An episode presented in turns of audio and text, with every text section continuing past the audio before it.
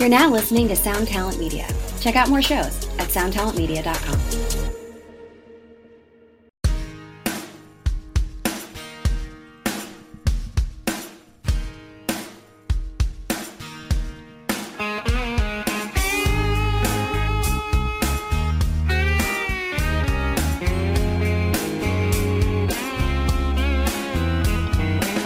People are talking, talking about people. Hear them whisper, you won't believe it. They think we're lovers. Keep undercover. I just ignore it. They keep saying we laugh just a little too loud. Stand just a little too close. We stare just a little too long.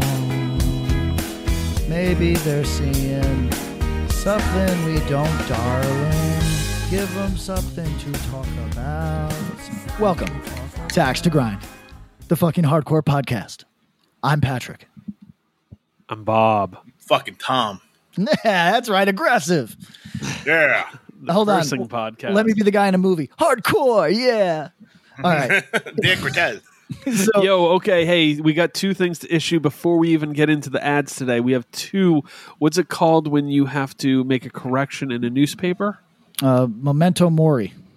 No, Tom, help, help, help. Um, Corrections. Uh, issue corrections two- and omissions. I don't omissions. No, is okay, that right? It's not omissions. No, it's not. Well, Um, two apologies. One, apology to everybody who follows us on Twitter for seeing the picture of Rivers Cuomo cosplaying as the worst human alive Yeah, that wasn't right. with a. I'm sorry. Yeah, the people were really, really bumming on that. So sorry to expose you all to that. that was Yo, our friend Kevin from Seattle that posted it. So, um, Shout out Kevin I'd for like to share some- some- yeah. world. yeah. Uh, uh, redaction, right? Redacting. Redaction. Um, There we go. So, uh, and Tom, to Tom, Tom, we thought you only beat Patrick 5,600 to 500 in the Jeopardy. Uh, Hmm. Turns out- turns out I won. Game. Turns out you didn't. You didn't win, Patrick. But uh, lyrically speaking, for 300, Dag Nasty would tell you this makes the world look better. Tom, you, in- you answered 12 ounces of courage. I was like, no, it's, that's it's 40 ounces of cor- courage. Um, what's interesting is that you were right, but I also was not wrong. Uh, the answer is 12 ounces of courage if you were listening to Can I Say, which makes the world look better. But if you were a little bit crazier and listened to Field Day, Peter Cortner would tell you that 40 ounces of courage, yeah, and I'm feeling fine. So, Tom, yes. you actually have won 5,900 to 500. Shout. Yep. That's it. So, I congratulations. don't. Vogel. I don't like. I don't Thanks like for that, pointing very that out. much. Sorry, Pat. Uh, we have been we've gotten a lot of requests to find new competitors for both of you it's sort of like hey let's let's get tom in the accelerated program and maybe some remedial classes for patrick You know, I'm. I'm not really easy. To, I'm not easy to offend, but we're we're getting there. well, you got you know what i just think i think it's weird because you're a smart dude you're quick quick with the word quick with the tongue but something frees you up on the stage with this I mean, I yeah. think I just really, it's like, it's like when you're coming out, like, you know, early, like late 80s Tyson. Like, I already got you beat before you even step in the ring. so we need to find your Evander We need a couple of tomato cans, as they used to call them, for Pat. I, I to, do like, need a couple rough tomato up. cans. all right You all know what. I mean? Like a couple of like, um, you know, maybe a Buster Douglas who might just you know fuck around and knock you out. But I think So you know, if- I'm coming out there. I got like the fucking towel with the head, my with the slot cut, so I can wear it over my head like Tyson. Yeah. I got a fucking video game out. I got a gold tooth. I'm just knocking So if you're out. t- Mike Tyson, 89, what is Patrick? Tommy Morrison? Um, Jesus. Chuck Wepner. Okay. Chuck Wetner? Early? Wepner. Um, he was. He always would get beat up by like Muhammad Ali, but apparently, like he would bleed like on contact. Okay. He was just like a, he was a big time bleeder. That's that's what I'm known for. Maybe or so uh, I'm Arturo trying to remember. Gatti, So here's here's how it goes. Tyson loses to Buster Douglas. Buster Douglas. Buster Douglas loses to Holyfield. I believe Yes. so. Holyfield holds it for a while, loses to Riddick Bowe. Yes. Bidippo. And Riddick Bowe, man, that dude, big, nasty, Big dude, nasty. big dude. Bi- he just had those. I think he had a big left that just like because he was a tall. I feel like that dude was like six seven. He was a monster. We need to figure out how to build Pat up.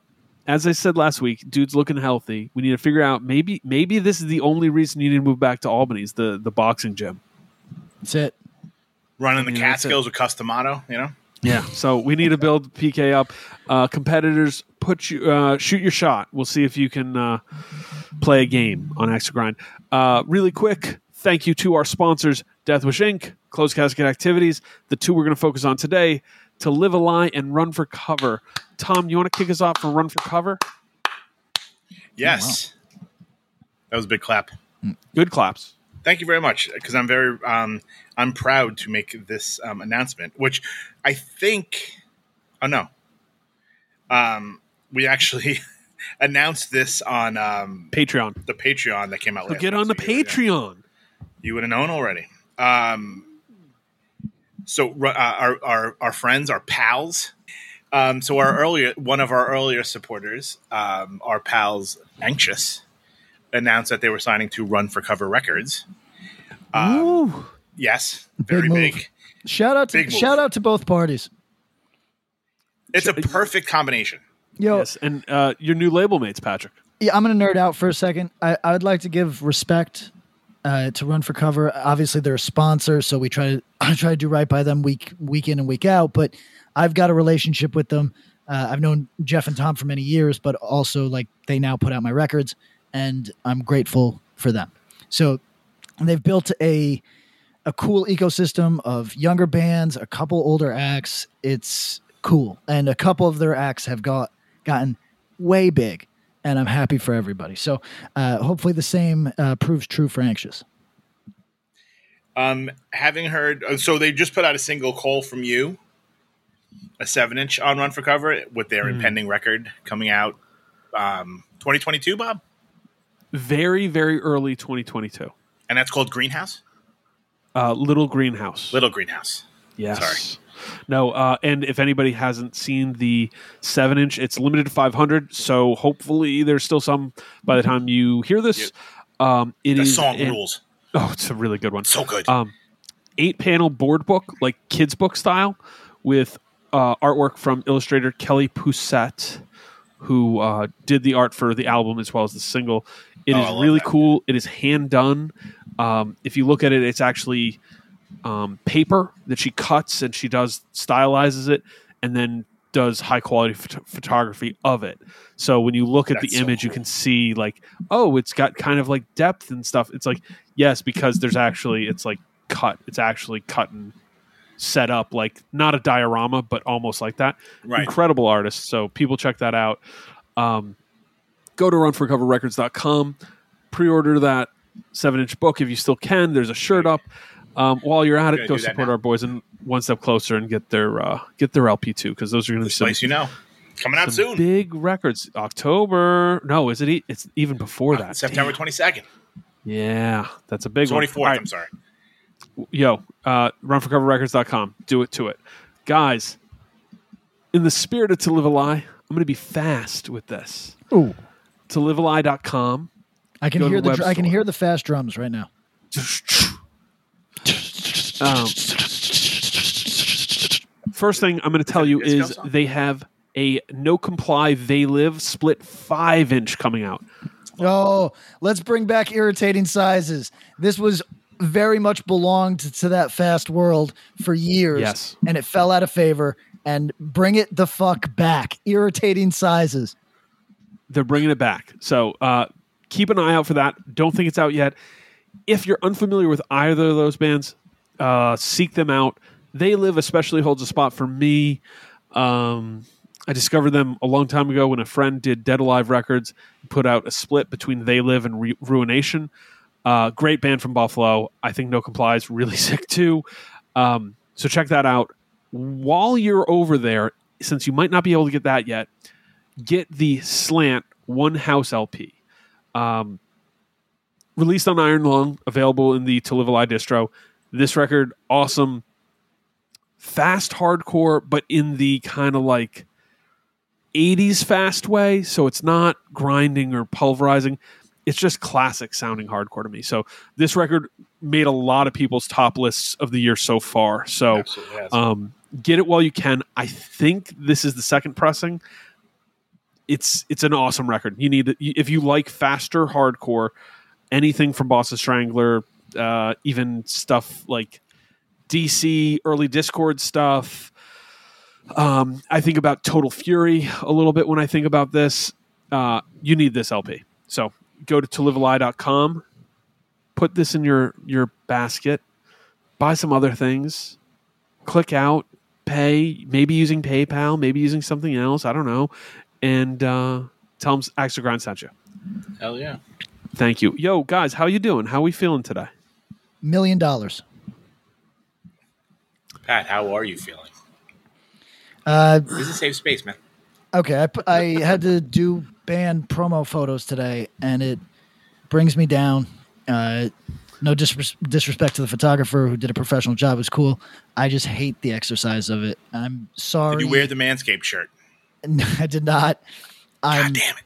I am sorry if I projected that onto. Well, I don't give a fuck what my bandmates. I'm think, your but to- moody. You're a moody artist. I'm- you should look moody, a moody artiste. Here's the thing. I really try not to be. I really try to be the most normal sports center motherfucker when it comes to art. But like, they've been fucking. But sometimes you end up Craig Kilborn, huh? I they've been trying me with this bullshit. I hate videos. I hate photographs.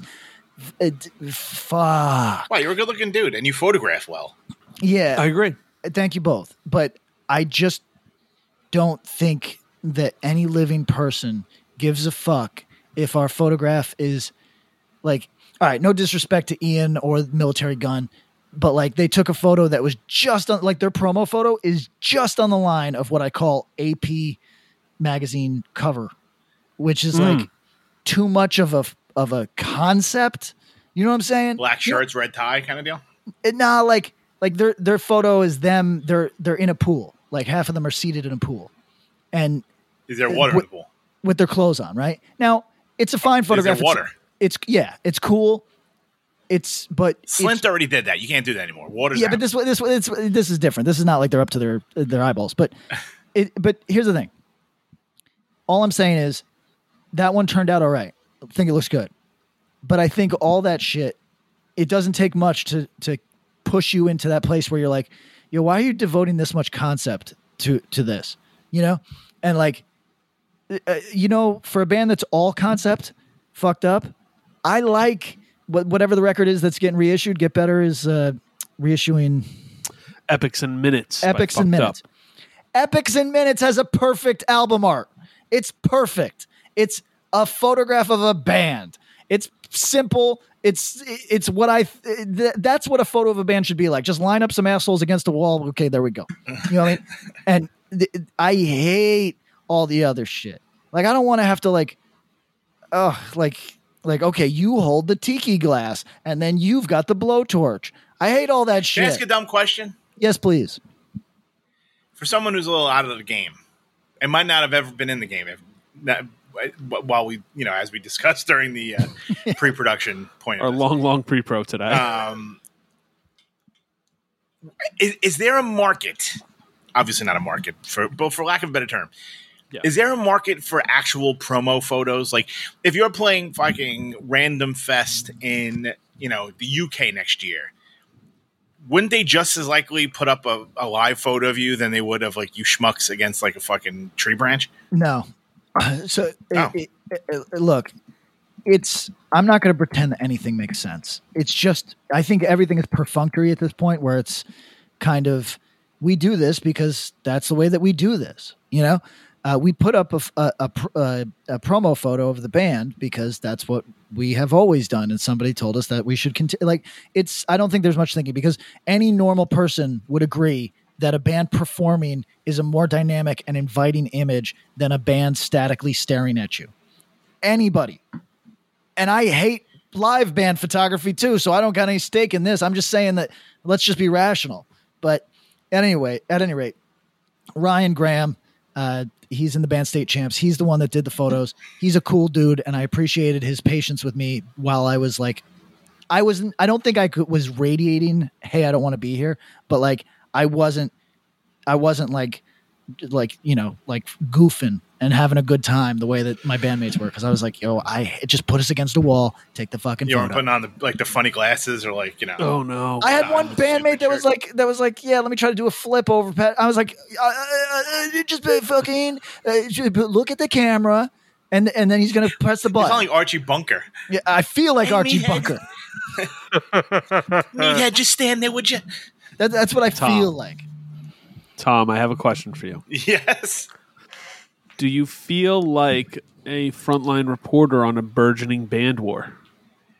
Oh, I do. I feel like I'm um, the Scud Stud. Remember back in the day when there was that one guy that was Oh like yeah, reporting live from you know wherever. yeah. I'm Yo, Tom the- Sheehan. I'm I'm This is the drug church explosion. I'm making my band sick lately. They're big irritated. They they think Have I'm you like, hung out with them since they got to LA? uh I we oh you'll I don't know if I should say this. Um we Here, mark the time. Okay. no I don't, I don't think we'll get I'll speak vague enough that we won't get in trouble. Okay, Um, good. and it, it was all on the up and up. I just don't know if somebody's like did us so much of a favor that it's not cool, you know. Um, Uh-huh. We so our practice space is tiny and shared with uh, I don't know like three other bands or whatever, right? But Sure. uh, th- we needed a, a larger space to for our sound guy to try to figure out. Okay, here's what we're going to do on the tour, et cetera, right? So right, we you gotta check the explosions. yeah, gotta- exactly. But that's what's the- that's what's know, funny. We we were in this large facility that does just that. It's a staging for pre-tour. Like, okay, let's Amazing. dial this in. Right. And the, the other acts that were there, I'll be giving too much away if I say who it is. Literally the biggest acts on the planet. Like one of them is, I would say, top three still performers in the world, right? And like, Yeah, or in the or in the Guitar band. in the what? No, there's no. That's the thing. There are no guitar bands that are that big. So like, people were people were texting the dude that did us the favor, saying, "Yo, who's in eight right now?" Because we were the only Right. It's Beyonce. we're, we're the only ones making noise.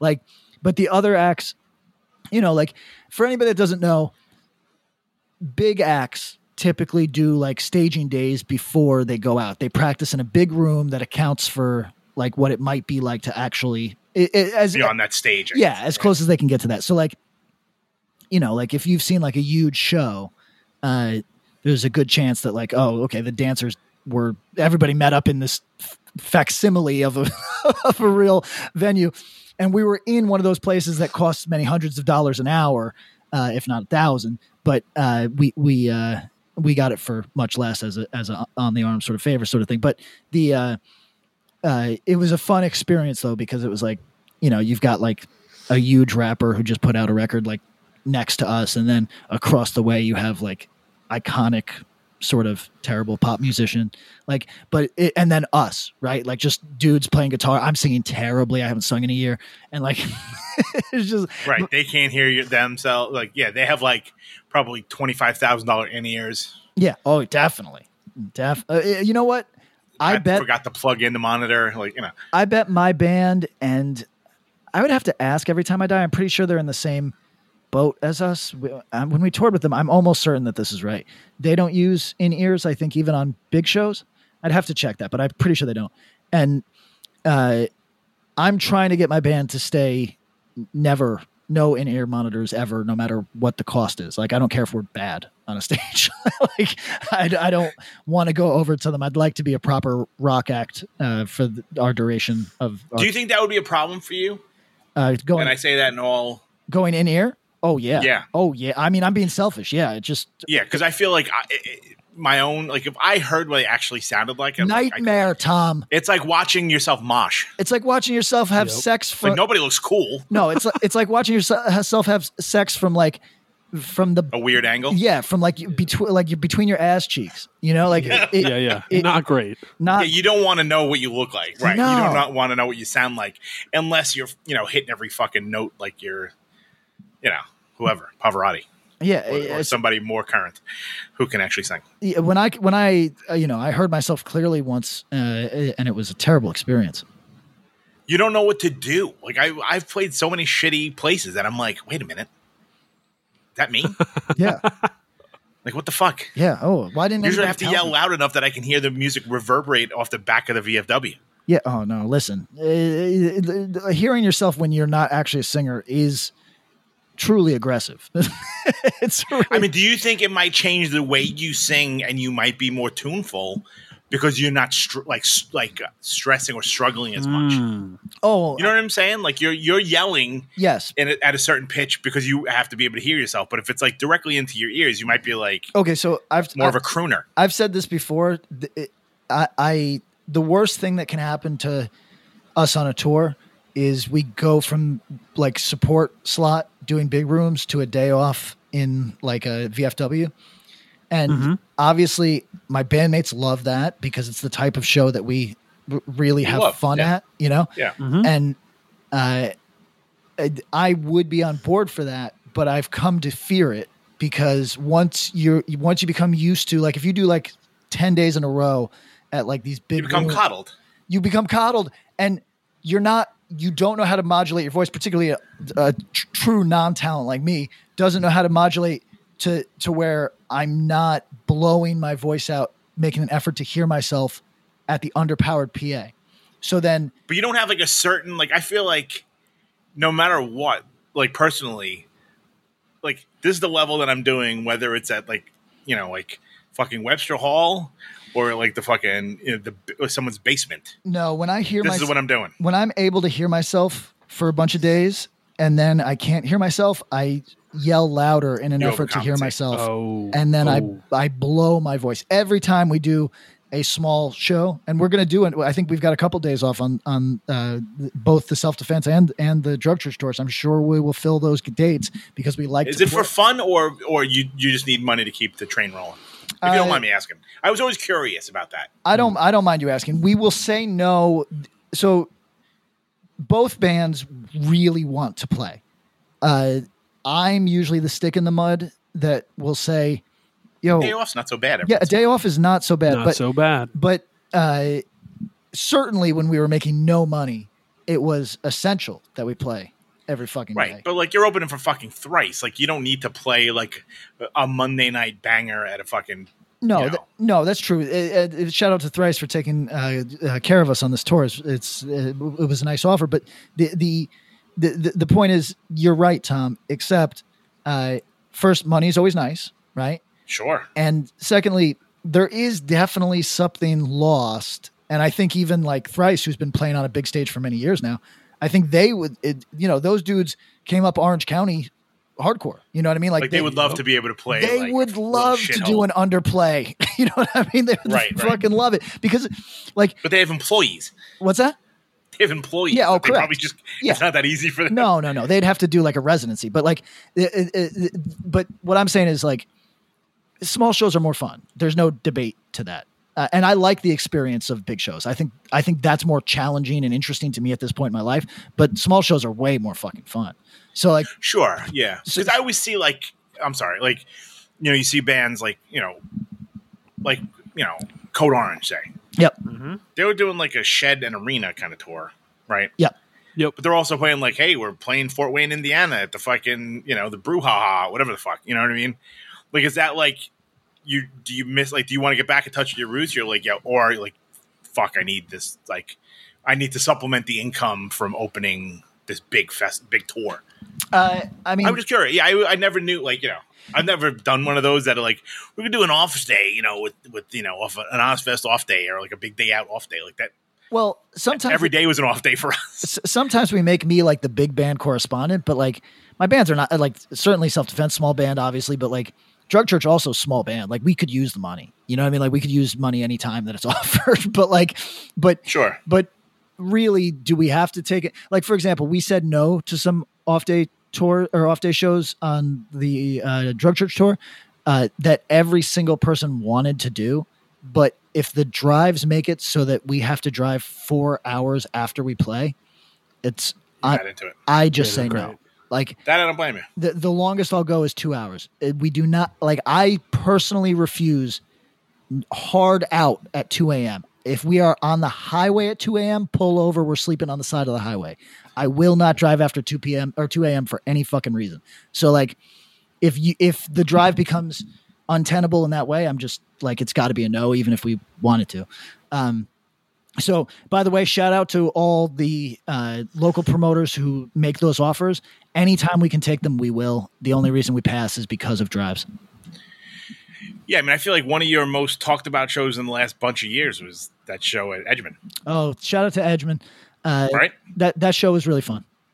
Like, I feel like that's like, and and the show that happened last week, which sounds like it was awesome, with Military Gun. That was a that sounded like it was a, A- a a- classic Seems show like it's doing repertoire. pretty great. A Yeah. classic.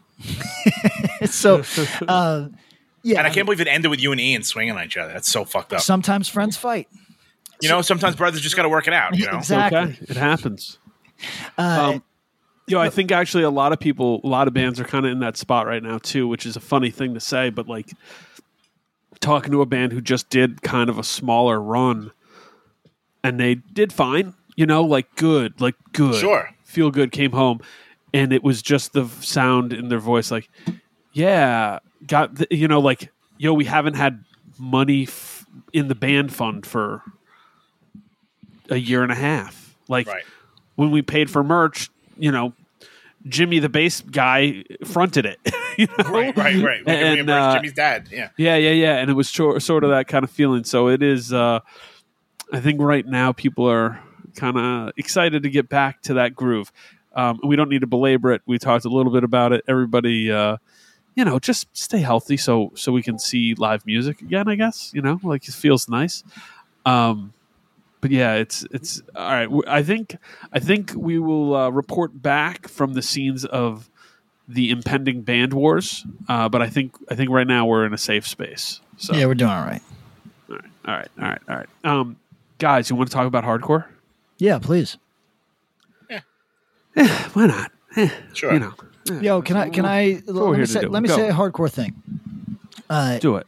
You stabbed me in the back. All right, next. uh, All Thank right. you. thought, Thank you. thought you were a friend. Um, the uh, uh, I, I talk about articles of faith on here, uh, but in this weird way where we go, oh yeah, that's a that's a good band, and but uh, not enough bangers, and they don't enter the conversation that we have about negative approach. They don't enter the conversation we have about minor threat. We've talked about Yeah. this No, that like no, no. just kind of like a thing, you know? And I say, oh, but actually, you know, that that second uh, part of their discography is really quite good. I, I like it better, but it still doesn't stick to the ribs in a way. So Sure. uh, I just have been listening to the first part of the discog- discography for the last few days, and you know when something will just catch you, and you're like, "Holy shit!" It is exceptionally well played, fu- exceptionally good, Yes. proto emo core hardcore, and it is uh, uh, uh, like the the only thing that that band doesn't have is a true fucking hit. That's the Like o- one classic song. yes, that's the only thing they don't have. And like Yep. Although people might be might be yelling at their their phone. you know right what? be Like assholes. our, our thousand listeners from Chicago can just go to hell. So it, it is I uh, like Chicago, so I think you got a bad attitude, Patrick. well. Listen, so I just want to remind people that if you if you are like a person that likes 80s hardcore but you you are currently you kind of are in the bona fide classics space like so many of us are with 80s hardcore Sure.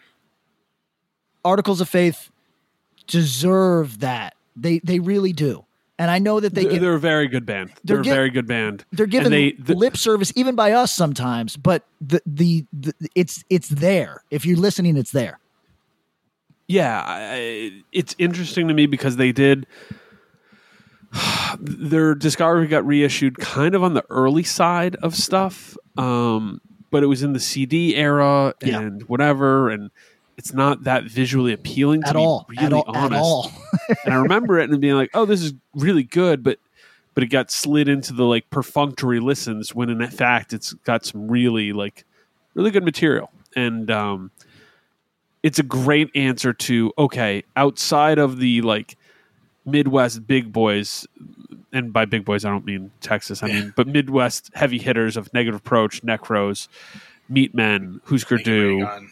Yeah, yeah, Naked Raygun. And Hüsker Dü, Naked Raygun starts sliding into a different space to me. But, you know, outside of those bands, what else is there? Articles of Faith is like a straight up, like, should get mentioned in the next breath after you go Negative Approach, Necros. Yeah, I would I would say Uh, you that know, Fix, ultimately better than ultimately better than Necros. So No, take no that for chance. whatever- Not even close. Take that for whatever it's worth. But you need to you need to re-listen to uh, Conquest for Death, um, which is a hard one because it's not on streaming. that's true.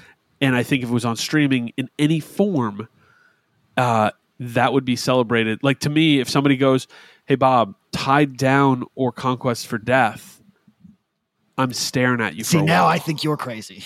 now Yo, I think I you've- mean, you've lost it. dude, uh, Guys listen, swinging on everybody right now. dude it's it's a great record anyways we're going to talk about that later in the next couple months how about that Hmm. um yo that was a good segue because you know um when we kind of try to come up with ideas and topics and things to talk about um it's usually fun and we try to frame it in a fun way and this time we get a lot of people who say, "Hey, you guys don't talk about this enough. You don't talk about that much."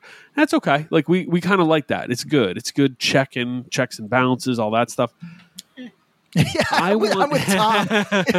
Hey, you can take, give it, take it or leave it. Well, well, you know what? The correct answer from us is thank you for listening.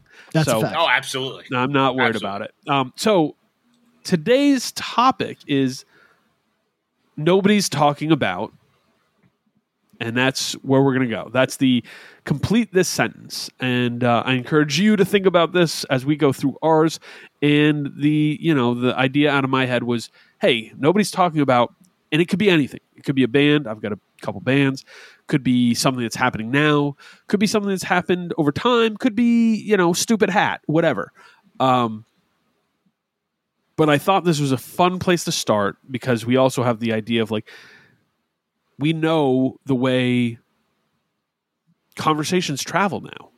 Sometimes we're stuck in a little bubble, you know what I mean? Like there are people who didn't hear about this whole like uh, youth of today weird uh, controversy a few weeks ago where where people thought 88 equals HH equals nonsense. Some people don't hear about that and maybe they're better for it. Uh. Decidedly, yeah. Right, right, right.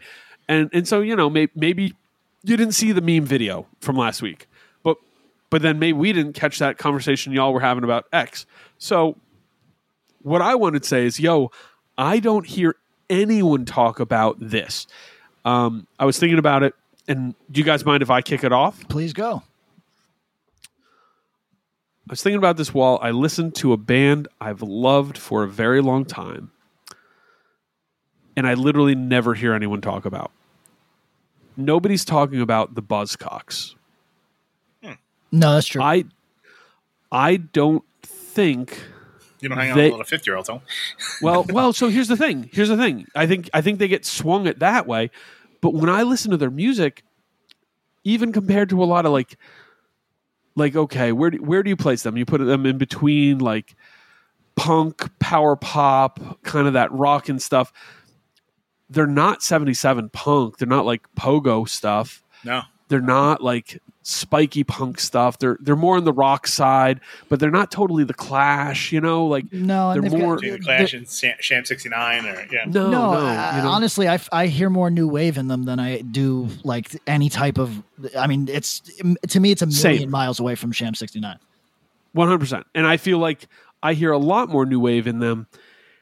And it's a band who I got into early and I always loved. And it was always this weird band who, you know, a handful of my friends really liked them. And like, I don't know, when we were kid, Tom, are you a big Buzzcocks guy or not? Or like, meh, whatever. Medium. I mean, like, But I but you know at least two songs, like you know, ever fall in love. Yeah, and like, what do I get? Right. Yes. Yes. Yes. Can I touch it? Right, Why can't I touch it? Well, I, I bought yes. like the the great whatever the fuck like singles whatever- going steady. Yes, you, that's you what have I singles have. going steady. That's right. it. Which is like to be honest, like I like more than that. But if you just had that, I'm not mad at anyone who just says that's all I needed. You know, um, another music in a different kitchen. I like. I like a lot. I like a lot of their records. but singles going steady. Even if someone stops there, I feel like that's a really awesome record that on a recent re-listen doesn't feel like I'm teleporting to a different world. Like I'm it's still vibrant. It still has this energy. The song Something's Gone Wrong Again. I'm like, yo, this is palpable and Hey guys, it is Ryan. I'm not sure if you know this about me, but I'm a bit of a fun fanatic when I can. I like to work, but I like fun too. It's a thing. And now the truth is out there. I can tell you about my favorite place to have fun Chumba Casino. They have hundreds of social casino style games to choose from, with new games released each week. You can play for free anytime, anywhere. And each day brings a new chance to collect daily bonuses. So join me in the fun. Sign up now at chumbacasino.com. No purchase necessary. Group. Void were prohibited by law. See terms and conditions. 18 plus. this could be an introduction point for people who are into hardcore or into punk nascently to go into the next to check out new wave or check out punk more so because there's a lot of energy and personality on it and i haven't talked to a living soul about the buzzcocks i don't know uh, i mean shout out to my boy mike shaw from Mindforce who hit me up when when i posted uh, that i was listening to it but A man of very taste. One hundred percent, great tastes. But but I I think this is a band who has tracks on tracks, but don't get mentioned in almost any conversation, and certainly in the hardcore world, I don't think get any love. Am I wrong? No, you're 100 percent right. Zero love. I mean, I saw them within the last five years. I think Okay. they played Asbury Park. They played Oh, okay. um, punk rock bowling. So so that is the only little corner where I could see, and I'm not talking fit. about yeah, like punk rock bowling or whatever, and it's like the aged punk category, and that makes me bitterly sad in a way. Not because yo, here, let me say, aged punks everywhere. Let me put a big banner over my head. We share more in common with our musical taste than I do with ninety percent of the rest of the world. I, I love you. I love your taste. I just don't love the aged punk vibe. Can I say that? You know what I mean? That's like, fair, yo, if, if you're 60 and you're like rocking a spike collar and you got a dog, I'm bummed. Like, I'm well, bummed. hold, hold on, Bob. I, I'm. you know that I'm ninety percent on this, and sometimes can be 110 to the point that I'm alienating some of our listeners. But like, I'm with Tom that the versus battle from the LOX and Dipset did Yeah. did put anybody that saw it in the mindset that you can grow old gracefully. Gracefully, and True. It, it uh, I it was actually really interesting watching so nostalgia makes us all a little sick. We can only deal with it in a tiny dollop, even though I was just talking about articles of faith for half an hour. But the, but the uh, There's no nostalgia to that for you, though. no no zero for me. That's true. Zero. It's like almost a new band. That's just old. yeah, you're right. Right. That's not, right. It's not, like, oh, when I was a kid. yeah, you're right. So, uh, but what was fascinating about it was at least the energy I saw. Tom, tell me what you experienced was. It was older people who felt some pride in it and had a good time with it and felt Okay. and felt like.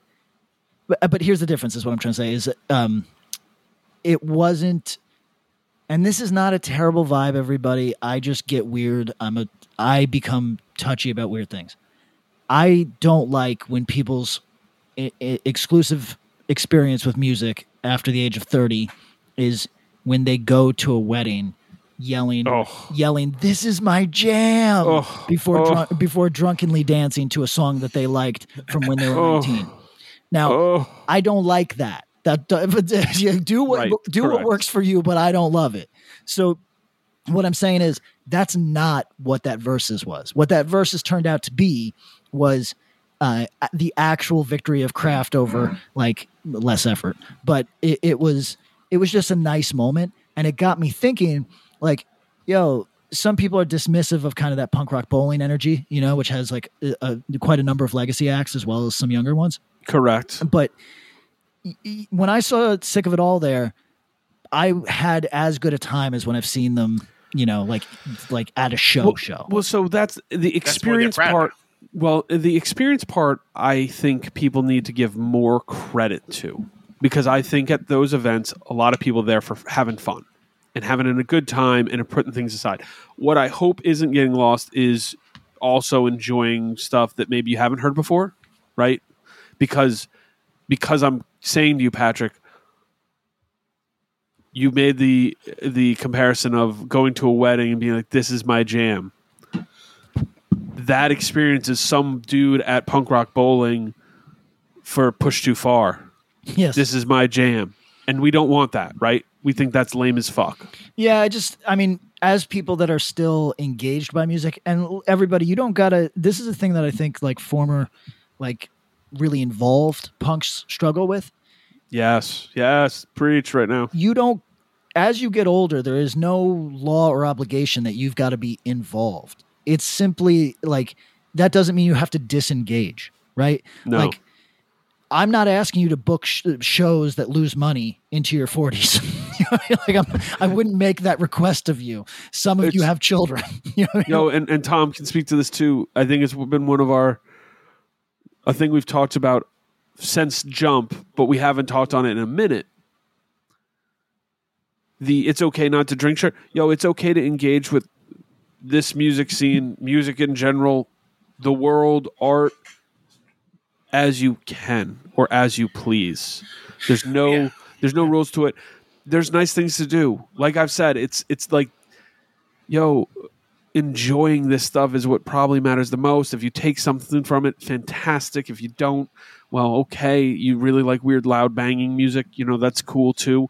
But but engage on your own terms and feel no shame in that. And as you get older, if that changes or however you grow, as you grow, if that engagement changes, you should feel no shame or feel distant. Don't don't be bothered. Engagement changes as time goes. Anyone in any sort of relationship with another person job or activity has to acknowledge that right? Yeah, Sure. yeah. so anyways uh soapbox right? Um I feel like Buzzcocks had a minute in the early early aughts. okay. Yeah maybe Um, oddly enough, we were we were referring to this earlier. Um, Thursday did a Buzzcocks cover for a Tony Hawk um, soundtrack. I don't know if you guys remember that. Like Fall Out Boy doing GB, like all these different um, bands doing old punk songs. And then I don't know if everybody remembers this, but like um, uh, uh, dude from Carry On ryan george went on yeah went on to fuck the rejected the something Oh, the adored yes. the adored the adored full mod punk buzzcocks worship Yes, and I don't think it quite nailed it. No, no diss to the adored. I haven't revisited in a long time, but also I think even just being mentioned in the same sentence as the Buzzcocks has to feel good. that was the vibe though Yeah, Like yeah, oh yeah, you're not wrong. You're, fucking- you're not yeah. wrong.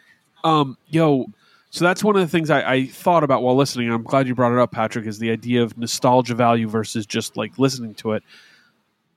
I do have nostalgia for my personal experience with Buzzcocks, but when I was listening to it, I'm like, yo, these are tracks. These are just good songs that I can say stand the test of time, feel like they stand on their own, and I'm like, yo, they don't get any any convo in any of the circles I swim in. And I hope there's a world that talks about them that isn't just people who have that nostalgic value. I, I think they're a band who it's like, yo, there's plenty of old punk bands get name checked on this, that, and the other. This band, there's few other. Stiff Little Fingers is another one who I don't think gets name checked very often. I think we've done it here actually, but but Buzzcocks deserve a lot of that, and and I don't see it. So uh, this is my plea to you: nobody's talking about the Buzzcocks, and I think you should. Okay. Uh, I'm going to piggyback off that with a small one that we don't got to go into forever. It's just a band from that era that uh, I think every, literally every hardcore musician could learn something from, uh, and that is the Jam. Uh, Yeah, I I went from uh, this is the Bethlehem Public Library of uh, the suburbs of Albany, New York. Uh, me taking uh, CDs out of the local library, uh, and that's how I became familiar with music. And uh, then obviously you do the um, what was it the uh, the be- uh, the this the, when they would mail you'd buy like ten CDs for ten cents. What was that? columbia house Columbia House. Thank you. thank you. I was like, Random House? I said, no. Um, so uh, Did you you did the scam where you got the ten CDs for a penny and then never ordered again? of course. Of So- course. So, uh, which everybody sh- it, it, that sounds like oh terrible business model. It should just illustrate how this- the the economies of scale on CDs eventually bring the cost down to such that you can literally pay for shipping and send them out and lose money on eighty percent of that business and still It make doesn't money. matter, and it doesn't matter. It yeah. doesn't matter. So anyway, uh, I went from uh, the Pogues, which I had heard, and sorry everybody, this is so fucking boring. The uh, the Pogues I heard in FantaCo Comics. Uh, the metalheads there. Shout out FantaCo. Fa- sa- shout out to FantaCo. The metalheads there, the only thing that they could play that like they wouldn't they were metalheads, but they wouldn't play metal because it's alienating. So uh, they had to find something else to play in the store. Exactly. So they would talk about the Pogues a lot. I went and saw it at the library. I got excited, checked it out. One of my favorite bands for 10 years. Uh, then from there, got into the Clash. Uh, from the Clash, uh, got into, then went to the Jam, then Stiff Little Fingers. Uh, really, if you were going to go musically, you'd go uh, uh, from the Clash to uh, Stiff Little Fingers, and then the, if, if that makes more sense musically, but Right. whatever. But point is, uh, the Jam right? without question in all of guitar music the best bridges, bar none. I don't care what anybody says, and uh, they are by all young person uh, polling that I can see non-existent. And this is a band that was big as shit, a real fucking force guitar music, particularly in England at the time. And uh, we're not talking about some of the sub stiff little fingers material like bands that kind of like people will tell you that you have to love. You know what I mean? No, yeah. Th- this is like a true great band, and I don't see anybody talk about them. So that's that's just one to that's just no, yo, to Tom co-signed this with me. The Jam had a moment, uh, saw, probably similarly in the early 2000s. Yeah, pro- I mean, probably around mean, that same time in the there was like a hip- lot of mod world. The, the yes, the mod thing, uh, the early Williamsburg, and like yo, I I have to say, I was so turned off. I was so turned off because I hadn't checked them out, but it was I know like, a, a, song. I know that's entertainment. but oh, it's a great song. Um, but then years later, it was like okay, my weird bitter pill is has subsided, and they're fucking excellent, Excellent excellent, band. excellent to me.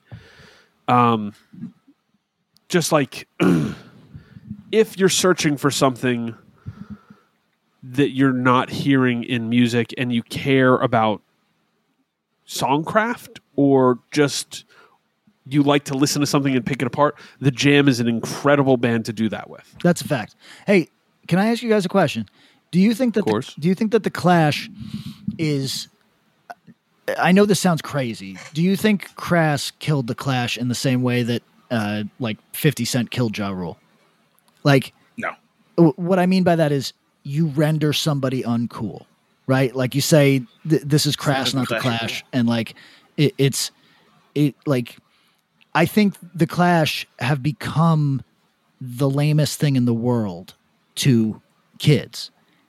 But I also think they were always lame and that was understood, but the songs are there. Does that make sense? Yes, yes. I mean, Um, I'd be out on a limb, but the Clash is a way better band than than Crass.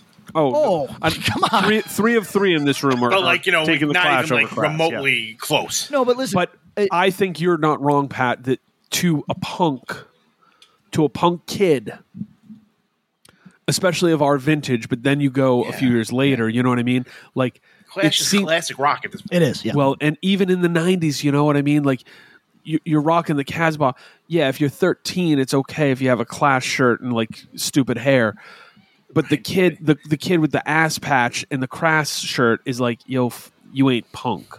Yeah. And then you're like, oh, am I not? oh, I don't. Oh. Oh, hey, this guy that He's not wrong. ass says says something about me. Yeah.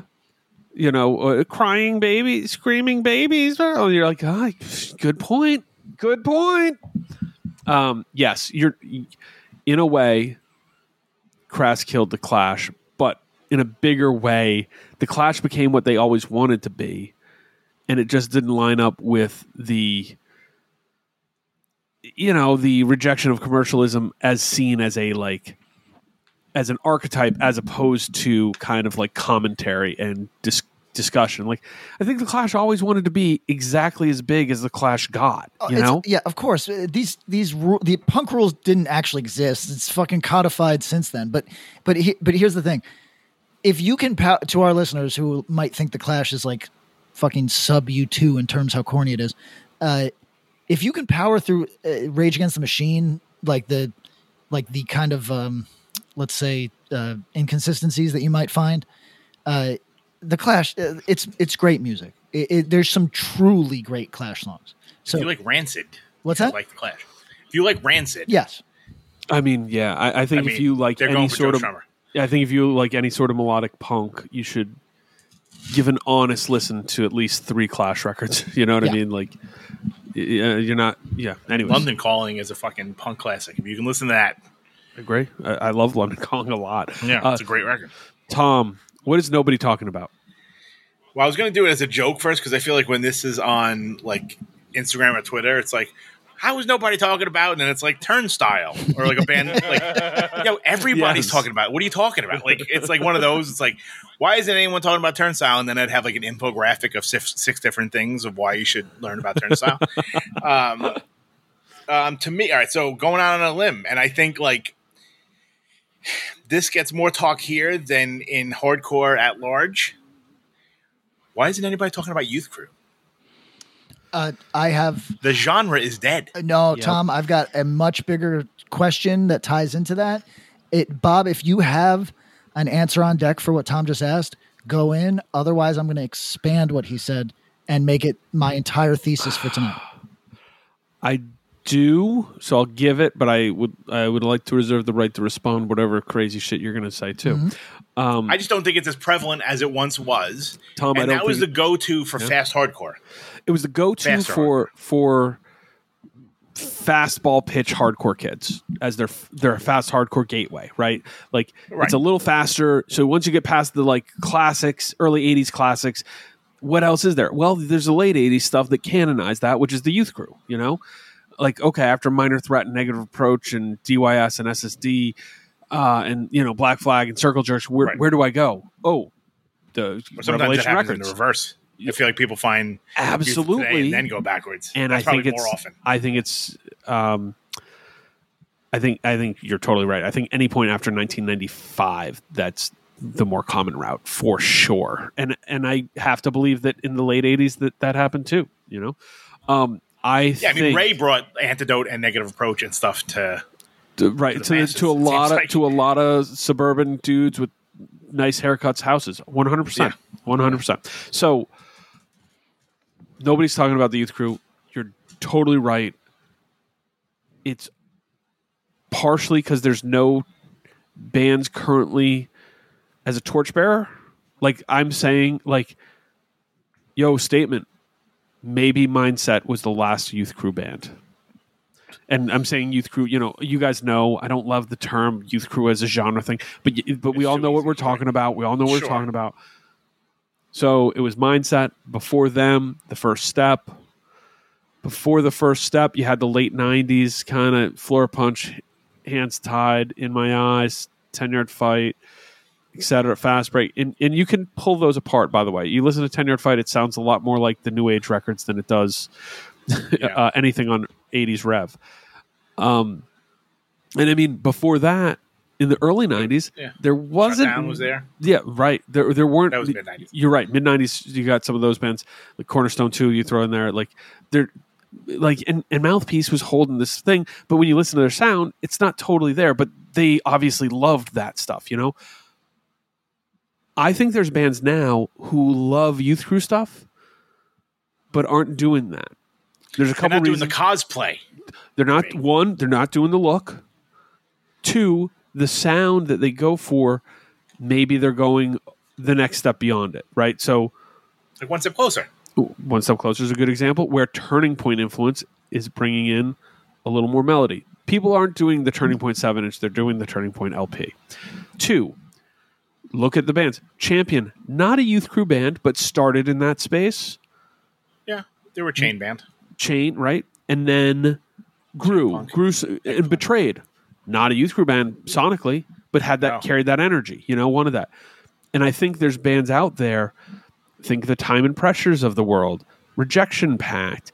Um, there's bands out there, Dare, straight edge bands, all these like fast straight edge hardcore bands, Yeah. who aren't doing youth crew, but doing variants of the stuff that followed that. Was Down to Nothing a youth crew band? Fucking no. No. But they loved Vibe. all that stuff. They Yeah, loved the right. energy, and they were like, "Yo, let's take that and just hype it up more." Locking out stuff. Mental wasn't a youth crew band, but they loved all that stuff. That would be primary influences. Same thing, Righteous Jams, you know, um, like Justice, the early material. Yeah.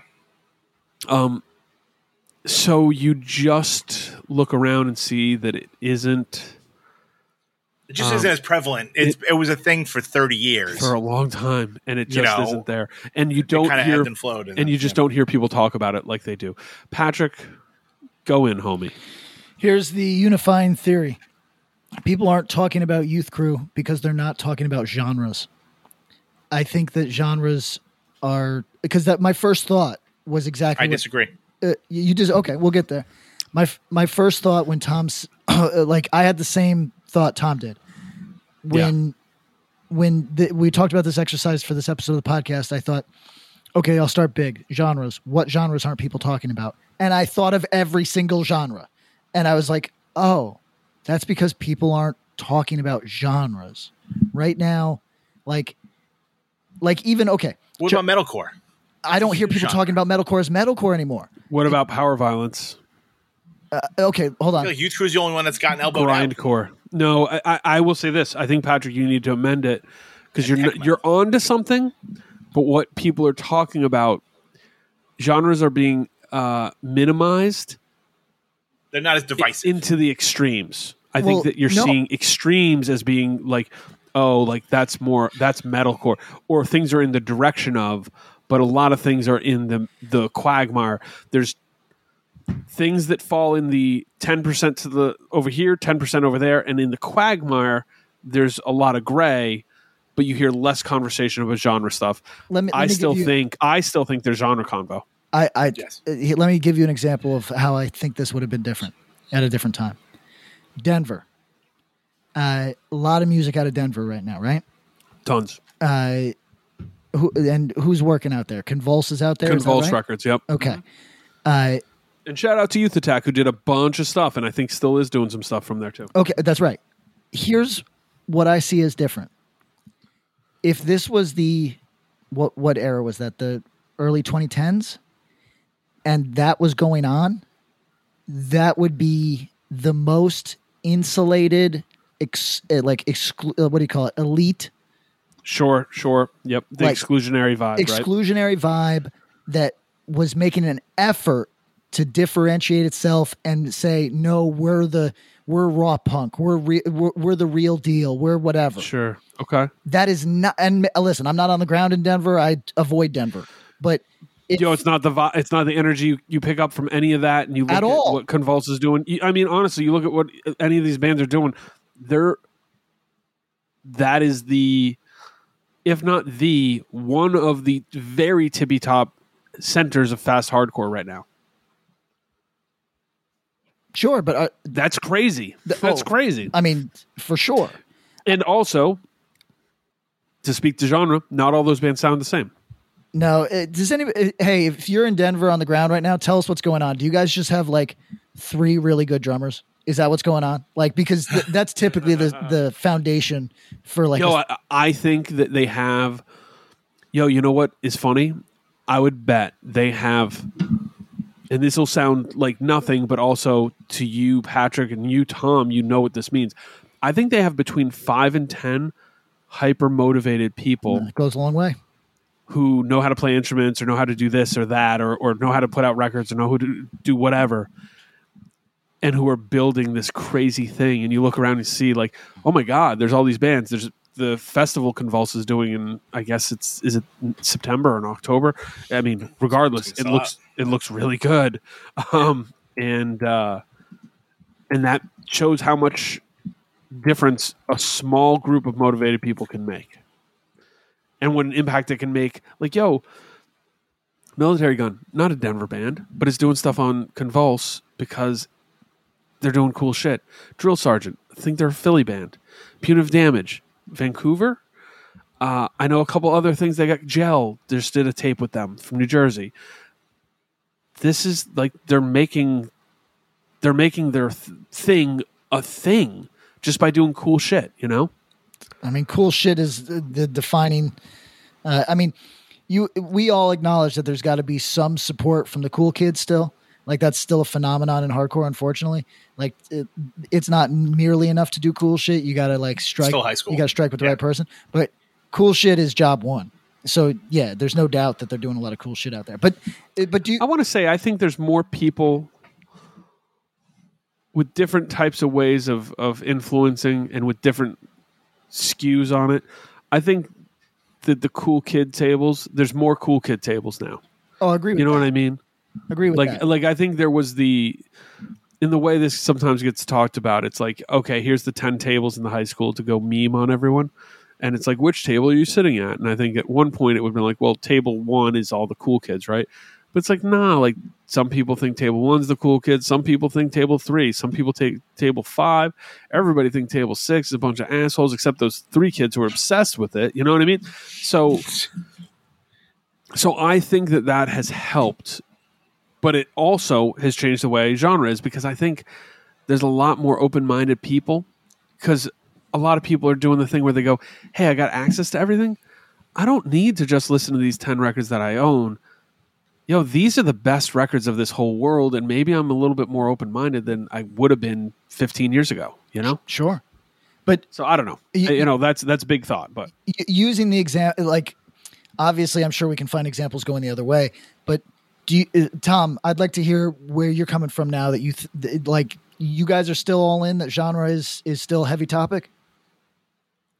I still tend to think that that it is. It's not as divisive, and it's not like you know, if you listen to this, you're not really likely to listen to X, Y, and Z. yeah.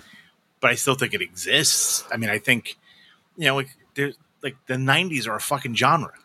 That's true. There's a Trustkill and Ferret genre. Like you know what I mean? I feel like like Bob said, power violence has made a fucking huge comeback. Mm-hmm.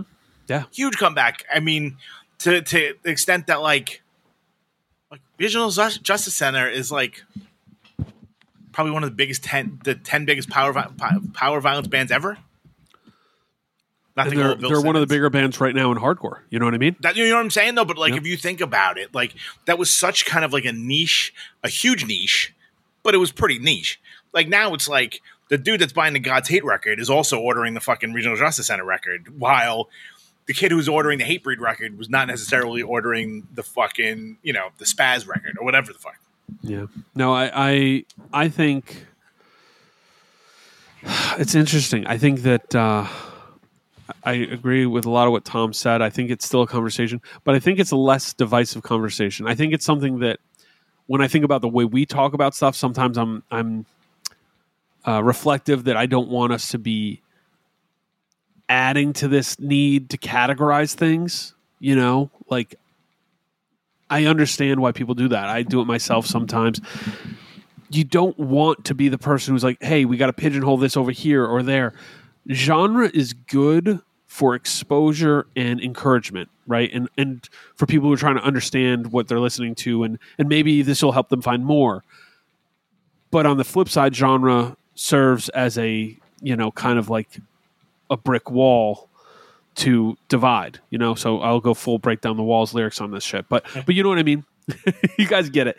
Yeah. When it is both a thing that I think is still active in conversation, but is not nearly, like Tom said, divisive and not nearly done in the way of like framing or dismissing something. You know what I mean? Like, I think even when somebody's like, oh, that's this metalcore band from North Carolina, that's not someone necessarily dismissing it. It's someone trying to kind of like state a fact. This is a band whose influence more is a more metallic band from this place, if that makes sense. Yeah. But I mean, I think it, yeah, it's much less divisive now Oh yeah. Then this would have been at the end of the eight and end of the '90s, beginning of the 2000s. That you know what I mean? Like you know, oh, I think I think it, even later too. I think it's still Yeah. so. So Tom, you're Patrick. You don't hear the conversation on do you think of youth crew as a full blown genre or was it kind of like a micro genre? Oh, I think it. I think it became a full blown genre. It might not be Yeah. anymore. You know what I mean? But it certainly.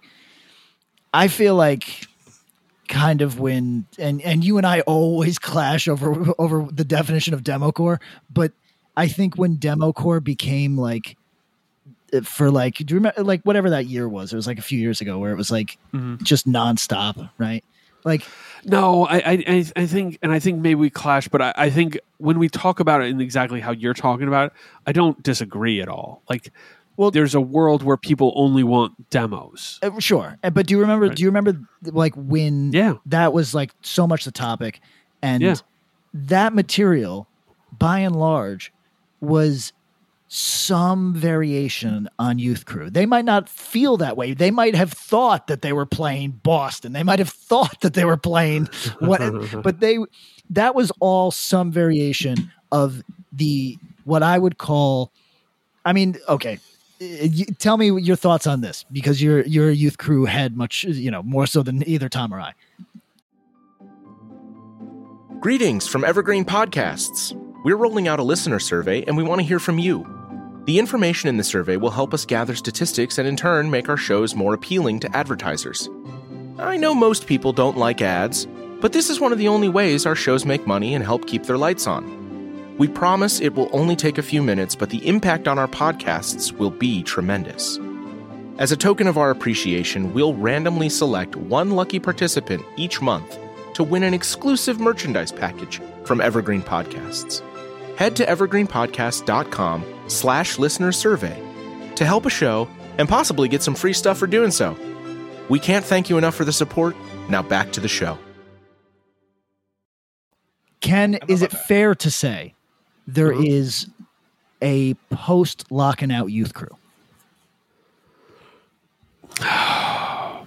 Yeah, sure. Uh, A lot of the Youngblood stuff, right? Well, young okay, so, So- Youngblood's a no, great so example because the, the, the- what's the give me like the the prominent uh, label defining Youngblood releases? yo, so here's the thing Iron Age. Iron Age, Constant Struggle. Um, Not nobody's idea of youth crew. nobody's idea of youth crew. Uh, it, you have to go like their early stuff is the youth crewish stuff, but then it's like the big records I think of are Desperate Measures, Never Enough Time. Someone could throw that in the youth crew bucket, but that's not how those dudes carried themselves per se. They had cool shirts though. Um, Lights Out, Overload, you know, um, the Line of Judah record. They did the later Justice material, not the early stuff that um, Locking Out did. Striking Distance, March to Your Grave vinyl. Uh, Life's How What Happens Next split 12 inch was Definitely bigger not, record yep. Uh, they did the Carry On line as drawn seven inch, but that's where Carry On went more moshy. Uh, no, that's still pretty youth crewish. Um, but to get to their youth crew stuff, you got to go like their late '90s Rancor, uh, Blade Crasher, I guess. You know, Did they do kinda. Rain on the Parade? they did the the r- last Ran the Parade seven inch fired up, which was initially a demo that was released as a seven inch by um, Youngblood for sure. Um, and there's stuff in there that leans that they're doing the last straw demo right now. Um, but it's whoop. What the hell was that? ESPN. Um, yo, Youngblood's. You asked the question. Let me let me get to that. Youngblood. It's it's funny because he had he almost paralleled some of the locking out stuff, and they, there was overlap there, but not totally. Um, a really fascinating label to pick apart, actually, and, and shout out to Yeah, Sean and Joe. Um, but is there a post locking out youth crew? Because Yes, you can. You can. Yes, Let- let- but it's it's like it's like the on this. early Triple B stuff. He- Hear my theory on this. I Mm-hmm. think that locking out was the last innovation, like the last major, like uh, what do you what do you call it in uh, what do you call it in uh, Christendom? Uh, it- it's the, the Oh. Reformation. It's the last major Yes. Reformation of youth. Uh, yeah. Okay. I'll I'm- I'll I'll co-sign on that. so So was was locking out releasing the vinyl for Terror LP the end of the last Reformation of the the church, the Holy Church of Youth Group? I'll co-sign that. Okay. so I guess because No, you're not. You're not wrong because like locking out did this, and, and you know, like yo, I love Greg. I love Mental. I love Locking Out. I love what they were doing, and I know a lot of people feel differently, but like I just think that was one of the most fun, neat, and high energy times, and it was fun to be near. What you said is right. They they had so much love and respect for the Revelation stuff, the early Rev material, the Youth Crew era, the New York hardcore of the era, the Bad Brains, Cro-Mags, all the hardcore that like to me was the coolest fucking thing. And they really wanted to figure out how to synthesize that and do a thing with it. And that's sort of, I think, what Locking Out was started as and kind of like had this energy with it. People feel differently about it. I don't know what to say about that, but but really like saying it might have been the last innovation in that world. It's not that wrong. You could say that there was some energy from other spots, like uh, like the first step did a record after that. You know, you have some bands like Champion, etc. You have Mindset, certainly. You have React records Yeah, React was big in that. for sure, But, and but React had a much more faithful. that's what I was going to say. Tell me if that. I'm wrong, but React feels to me, and I don't know. uh, Listen, I'm just a mindset fan on that last record. I don't actually know a ton of the React discography, whatever. But Sure, I tell me if I'm wrong. It was maybe some crossover with with the Have Heart energy, but was nevertheless more loyal to pre Reformation Youth Crew sound. Is that- yes, it's pre pre locking out Reformation for sure. Um, and what I'll say is that you would be familiar with some of it. Our uh, friend of the show, Paul, Sinking Ships. yes, a, a, Do you a real expert on this. Do you remember what he got into post Sinking Ships? He was basically like, "Yo, that was fun. I loved it. It was cool, cool, cool." But like, what I really want to do is a more faithful youth crew kind of band label or youth crew kind of band. And he did "Gone but Not Forgotten," which was kind of very Floorpunch. Um, you have Get the Most, another band from the Northwest doing that stuff. Uh, obviously, Mindset. You have a few bands in that world, and like, yo, credit to React for doing a lot of different things. They did an Give single early. They did the band Noose from Chicago. Um, I'm trying to think. They did a Fell to Low record, which is cool as shit. So these dudes did more than just youth crew hardcore, but it was a straight edge label, and they had that kind of built into their DNA. So um, yes, it, it did take a more pre-Reformation look at the world than say Locking Out did. So, is Youth Crew talked about or not talked about? I don't think it is. No, Okay. no. I, I, Tom, strong agree. and and you guys shoot down my my genre thesis. If to our listeners, if you're on my side, write me. and he will not respond. Yeah, that's if a you fact. really want to hit, reach out to him, reach out to us from through the email or right, right, right. I'll, DM. I'll, I'll, I'll, I'll sign Patrick's name first. Um, yeah. So um, that was an interesting rabbit hole think- yeah. to fall down. All right. yeah, yeah. I just when I was thinking about it, I go, yeah. You know what? Like, when was the last time? Like, could you picture a band? You know that was doing the the t-shirt over sweatshirt. It's been Well- a minute.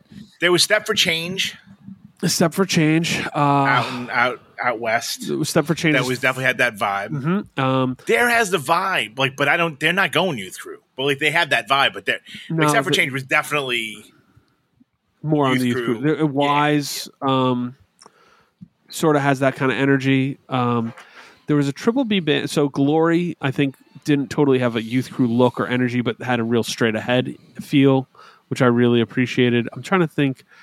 There was a 12 inch that Sam put out a few years back that I think got kind of overlooked. They were from Missouri, but it wasn't St. Louis and it wasn't Kansas City. I think it was like Springfield, Missouri, and I'm trying to find it right now. I actually own this somewhere. Hold on. Let me find this thing. But like even stuff like Stick Together or Disengage, those Right. bands weren't youth crew per se, right? Like yes, they count for sure. okay, you're gonna get okay, what about Unified Right? I'd count it. What about Fury? I'd count it for sure on Paramount Okay. for sure. Okay, so yeah, there you go. Then Glory would fall under that as well. Yep. Um, not on abuse of power. I mean, look, look. It, it, uh, we should be clear for our listeners who aren't into Youth Crew at all. I am a youth crew hater, but I still acknowledge you don't need to be yelling the words youth crew to be a youth yeah, yeah, crew yeah, yeah. No, no, no, T- totally. And and then so then you go to um, stuff like Step Forward, which I think is really good fast hardcore, but under your definitions would probably fall under it. Which was members of Mind Eraser, members of Look Alive, members of Have Heart. I mean, it took a In the late aesthetically. Did 2000s. it, it- did it just borrow the aesthetic, or did it actually? I don't remember honestly. um, more had a more modern aesthetic, but sound wise was from that world. But just you know, like yo, it's the same thing that Fury has done. It's like if if you do it well and kind of add your own flavor and twist, then all of a sudden it doesn't feel like it doesn't feel cosplay in the way that when people say it as a as a derision then that you know you you avoid that. You avoid the thing where people are like ugh youth crew. You know what i mean? Yeah. like you would like okay for example have heart not a youth crew band. Never was right? But their early material fringes on it I was just gonna say I would count their early material. I I, I would say if you if you posited that to me, I'd go sure. You know, like I'd go okay, yeah, why not? yeah so I, I think there's some stuff like that that uh that certainly falls into it man does some, nobody have this record i might have to stop and go look in my record collection to get this record out um but uh, you know it's it is an interesting question just over time like is this something that's done has it evolved like like if we're saying fury youth crew oh free at last the free at last 12 inch i think that was actually a pretty good it was a little more melodic and it went there so yeah this is like 2016 this 12 inch i thought was really cool um and I don't think it got a lot of love at all. Especially, I'm looking at it right now. They don't even have the real cover on Discogs. Sheesh. Um, but I, I actually I need to revisit that record. I enjoyed it. Like I thought that was a cool record. Um, not to be confused with this, which looks like it's a Jesus. No, that's not a Jesus Youth Crew. Which, if you want to hear us talk about Christian Youth Crew, listen to the newest Patreon. That's Patreon content. It's very sexy. Patreon content. That's where we get real hot. Um, Tom, I was thinking about for while Patrick is on the road, we're, we're pre-booking a lot of recordings, but we might have to do a few without him.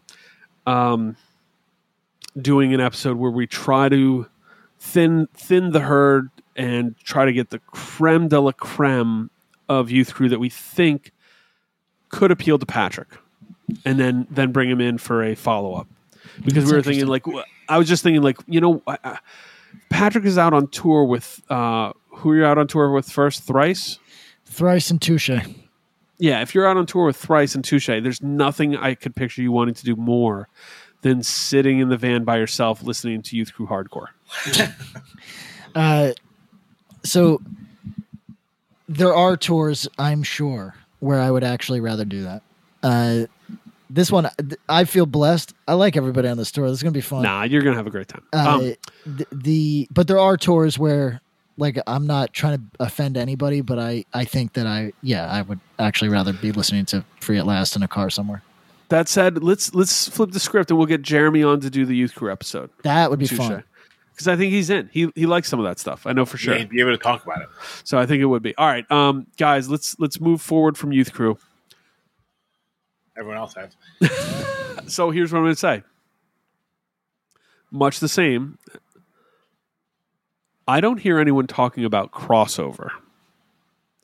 And when I say crossover, I mean, you know, mid '80s hardcore metal punk stuff like AF Cause for Alarm, um, DRI, COC, some of the Chromatic stuff. Uh, yep, best wishes.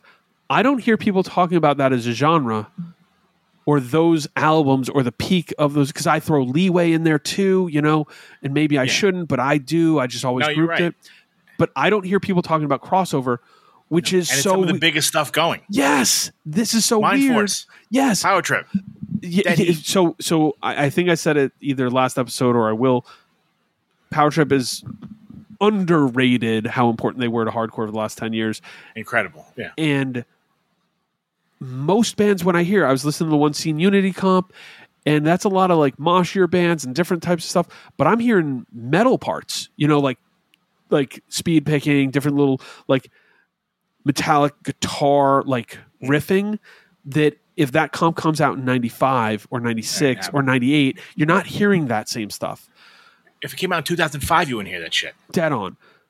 But I don't hear people go and cite it, and I'm wondering why. And I have a couple theories, but I'd like to know from you guys. I don't hear anyone talk about that genre crossover. No, no. Before we even get into that, though, we're coming up on a year Is that true? since Riley passed. Yeah, Wow. Yeah, end of August. So our thoughts are with him and his band, his family, and all the fans of and friends of his. Um, I, you know what? Because I think back then crossover was like it was something that was happening, and they were in the in the middle of it. yep. so they had to explain it. But like, what's Mindforce crossing over from? No, right. What's Dead Heat crossing? You know what I'm saying? Like AF going from Victim in Pain to Cause for Alarm. You're like, oh, you're crossing over into like Yes, thrash metal. yes. You're you're on the Anthrax. You know, you know, Crumbsuckers are trying to, you know, play the Beacon with Anthrax. Yes. They're not. You know, now it's like it's just part and parcel of hardcore. Like what? I mean, like you know, say Power Trip. yeah. like for for you know 90% of the time that they were a band and and it was primarily hardcore kids that loved them people consider them a straight up fucking hardcore band oh, there's no question. Like, you know what i'm saying then it became like oh thra- you know like when the the outside world kind of you know picked up on on their greatness and stuff then it became like oh thrash metal pioneer you know like blah blah blah but i mean you go see them at the acheron uh, they're a fucking hardcore band playing, you know, hardcore punk band playing the Acheron. 100%. They're not playing, you know what I'm saying? Like No, they're not, no. you know, there's no. The, crossover, whatever. that's a great point. Is the even the concept of crossover is sort of dated in the modern parlance, right? Like punk and hardcore and metal, uh, and especially metal. It's like so much closer that it's like, what do you mean crossover? So it's almost this quaint notion, even though yo, when I was a kid, like that, it was like this, like, hey, here's this notation, like understand you know, punk went metal, hardcore went metal in the mid 80s when X, Y, and Z happened. And I'm like, oh, that's weird. But now, like, yo, there's hardcore bands who are riff riff lifting off Metallica, and it's okay. And like, no one's no one's questioning it. It's not weird. It's not bad. I'm I'm with it, you know.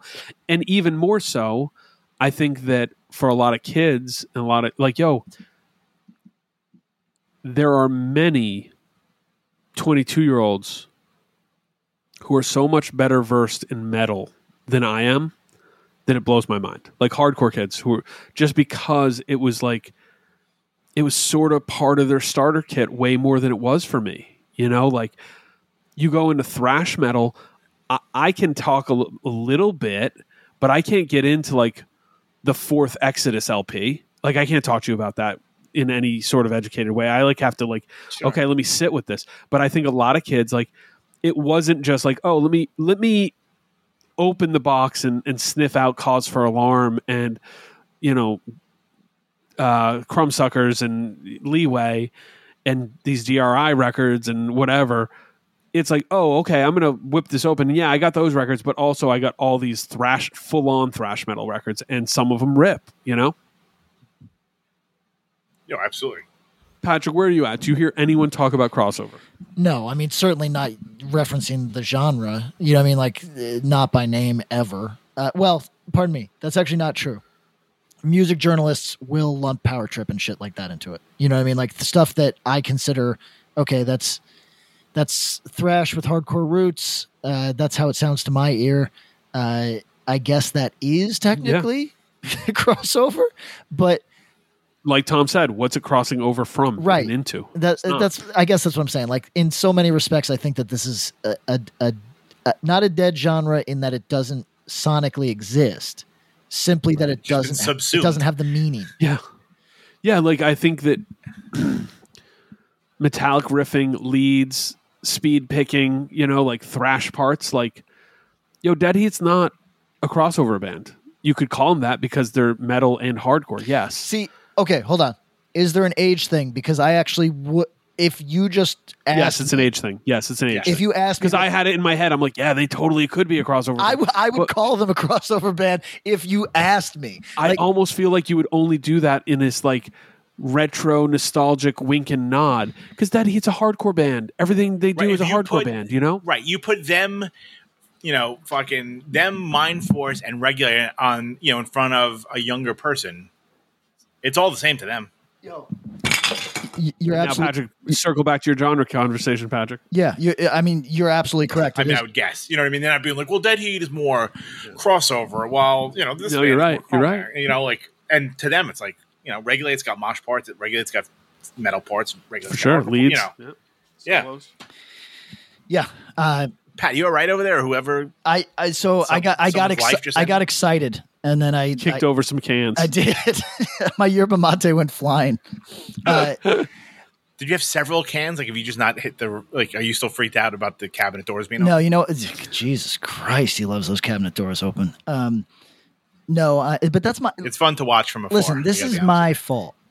Like, You've created him. no, it's not that. He was a nice boy. You made him neurotic. No, I didn't make him neurotic. He, but no, my girlfriend blames me for not trying to get into Australia before everything went to shit. Right? Like, so she, she she'll occasionally say like, "Yo, you should have gotten here," and I'm like, "Listen, in that two week window when yeah, truly." Mm-hmm. Like, I say, "Listen, I'm a grown man living with another grown man. It's just very normal. It's, you know, like."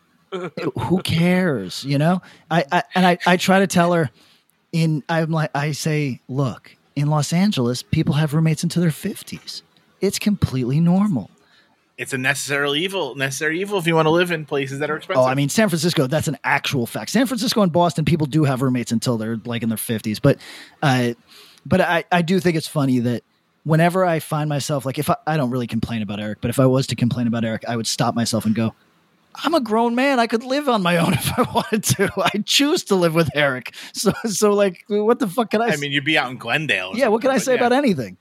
Uh, and by the way, this is apropos of nothing.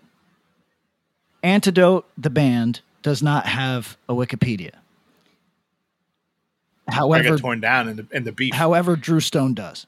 No disrespect to Drew Stone, but if you search antidote disambiguation, uh, it says antidote, a 1980s New York hardcore punk band that featured Drew Stone. That's a that's a hyperlink to a to, to, to another Wikipedia site, and and and Arthur Googy, right? And Mm, and Googy. so I mean, that should tell you all you need to know. everybody, if somebody make Where's the, Nunzio? somebody make the Wikipedia for antidote, please. you know I mean? It could just be a stub, but it should certainly. I mean, if you've seen the fa- the new- the antidote Facebook, you'd know why what is not a Wikipedia. fuck. Just- It's just yeah. Well, there's two now. I know. like I know. Put that in the Wikipedia. It's it's tragic, but put it in the Wikipedia.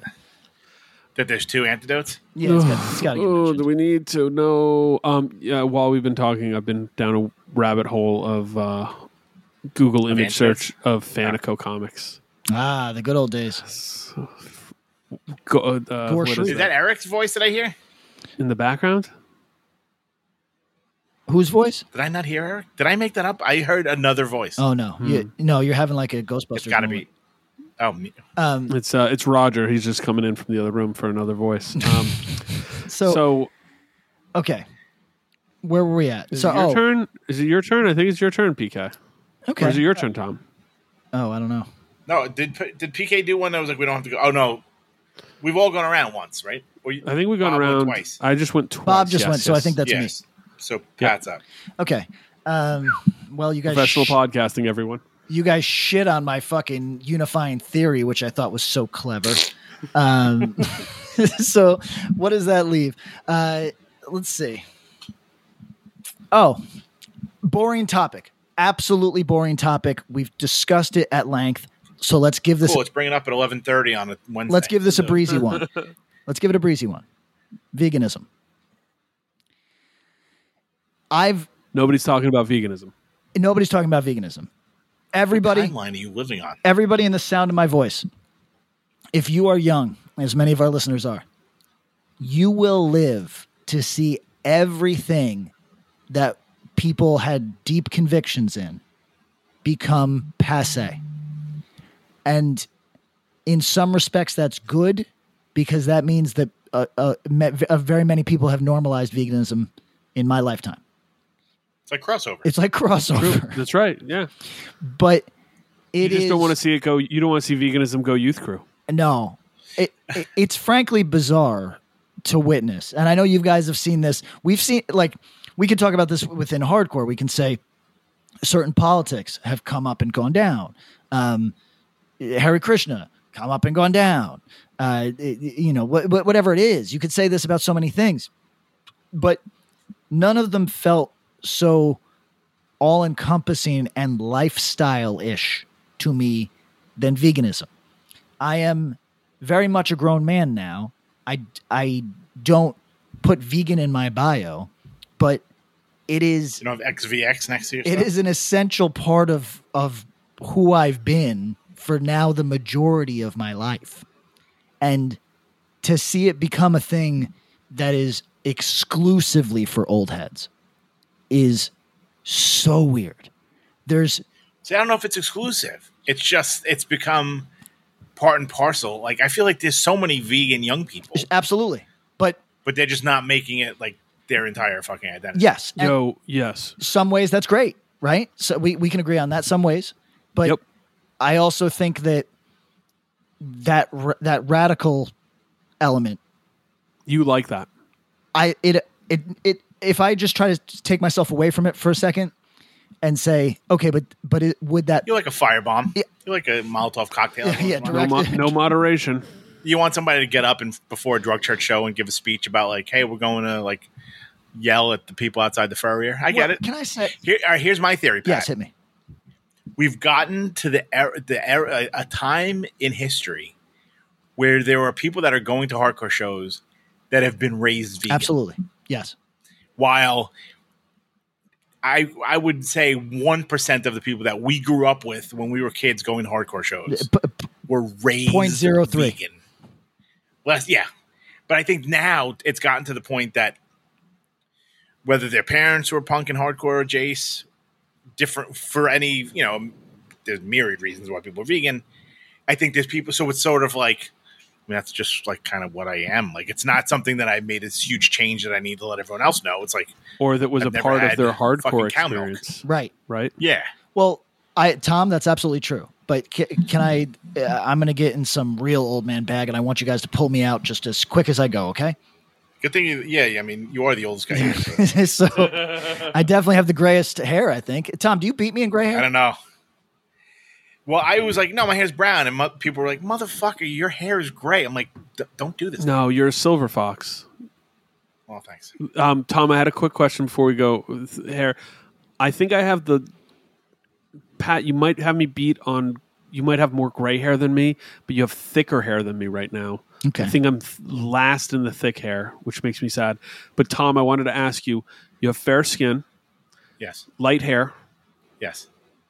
Do you, if it's sunny out and you're not wearing a hat, will you get will your head burn, or is your hair thick enough that it doesn't get you? Because I, I just had to deal with some head burn. It sucks. Oh no, I get like ridiculous. Okay, sunburn. it sucks. It made like, it, ridiculous. it- like five minutes, and I'm like, oh, that hurts. hairs. Uh, hats have almost always been purely vanity. Like, oh, let me wear this because I like wearing a hat. And now I'm like, oh, I see the form or the function of these things. Util- the, yeah, it's utilitarian. yeah, the utility of this fucking thing. Um, Did I never tell you that story? no. All right, very briefly. Yes. very quickly. So I, I I never always I didn't always wear glasses. Probably in the last five years, I was like, you got to start wearing glasses. Your head hurts every time you look at something. So I had gotten these like transition lenses, right, that become sunglasses. So I wore them out one day, not not like remembering, and I didn't realize how bright it was out. Mm, So I was like, and then I got home and I was like, yo, what the fuck? My whole head was like burned to a crisp. My face, my head, the whole nine yards. The next day, I wear a baseball cap um, and I went bike riding, whatever I did, but I got sweaty. I took my hat off and there was literally a ring of skin that that was like that came off with the hat. whoa. Like it was like Oh. it was just gone. So there was a point that literally like my forehead and like closer to my hairline were two different like shades of the the whitish pink that I am. Yeah, yeah. So I have I had a friend uh, like an ex that like worked in some like crazy fucking like club that's like oh you know it's thirty thousand dollars to join and all these packages and stuff. So she like brought me in after hours Yeah. and like gave me like the full fucking like pampering treatment. Treatment. Like there was like I was like I can't like walk around with like a fucking halo of a different color skin. Like skin it- weird like it out looked here. nuts, bonkers. So it was like oxygen treatment and red light treatment and this kind of stuff and like all these different balms and all this shit. And we were like probably half an hour into the whole fucking process, right? She's like doing the whole thing, and I'm like, if I were paying for this, how much would this cost me so far? She's like, seventeen thousand dollars, something like that. What? And I was like, oh Jesus! So yeah, now I re- I lather up and I wear a hat. Bless up. It was like some wild ass place that like, you know, it's like oh, there's like a like you know, uh, what's his face used to go there, Scaramucci. Oh, jeez. like people like that would go and they had they had like a an office they had a, a conference room that like no one could actually enter with like no cameras no Oh, like it was like Sure, real sure. fucking sketch but thank christ because she saved me from not having Yeah, yeah, yeah. The burn, man. like yeah third wave uh, second wave ska fucking uh, Patrick, last thing before we get back to whatever it was you were talking about. Um, I saw a dude on. I walked. I walked ten miles on the boardwalk yesterday, and Jesus. it was great. Tom, I walked from Bradley to Asbury to the end of Belmar and back to the end of Asbury. Uh, and That's then nice back to. Bradley Beach, yeah. Surf camp. Easton was there for three hours, so I had to do something. Saw a guy who looked so much like you, Patrick, but probably was like six five that I almost stopped and was like, "Hey, can I take a picture? You look like a friend of mine." Um, but I, I didn't. I should have though. I'll, I'll keep an eye out next time. Uh, He looked very successful. uh, well, okay. i mean he's walking on a boardwalk All right. at fucking tuesday afternoon Tuesday afternoon at three. He he was suited, but didn't look booted. Kind of was wearing a suit in that way that somebody like, man, he's he's wearing a suit, but also seems relaxed and happy. You know what I mean? like yeah like fucking collar open some kind of like summery shoe on he's not you know oh yeah, he's probably showing all like the crazy houses down in like spring lake or something yes. Th- that that is the vibe. Like I, I flip houses. All right, Patrick, back to the thing. Back to well, the thing whatever you said before that we it's. Uh, I think this is dreadfully boring uh, to so many people. Although there are a number of probably older listeners who relate. Uh, it's just yes, I I do agree with everything that Tom said. It is it, there's just it's a generation of difference because there's been a lifetime of experience between the, the, when veganism became kind of subculturally relevant and uh, and before that vegetarianism which people forget was not I mean there was Not ti- nothing. yeah, there was a time where that was odd, right? like so, so Yeah. uh, you always had vegetarians, but to be like an avowed vegetarian was odd, and So veganism, please. to, veganism, further extension, of course, but like uh, odd, odd things. Now it's not odd, but the the the sort of lack of um, the lack of fervor, the lack of passion, etc. I was going. Here's where I was going to get my old man back. Is yes, uh, I'm not saying that people aren't politically active. Clearly, very, this, these are very political times that we're in.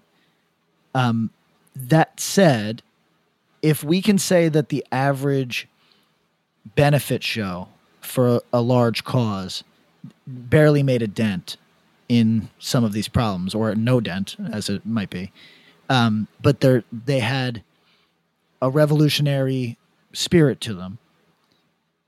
I feel like where we're at now, which is more often a, an Instagram post in solidarity, makes less than a dent. It becomes wallpaper.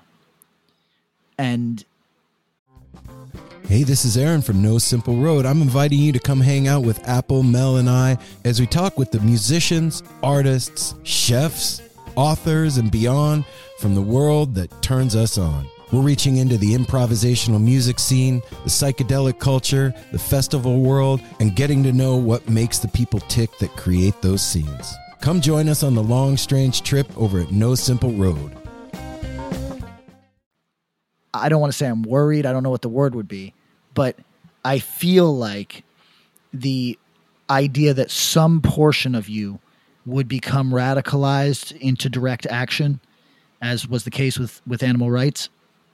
Now, don't get me wrong. There's people that sacrifice their freedom, and the, and that's that requires the brain of a 22 year old who does not understand certain things. It requires like a real ability to become a zealot.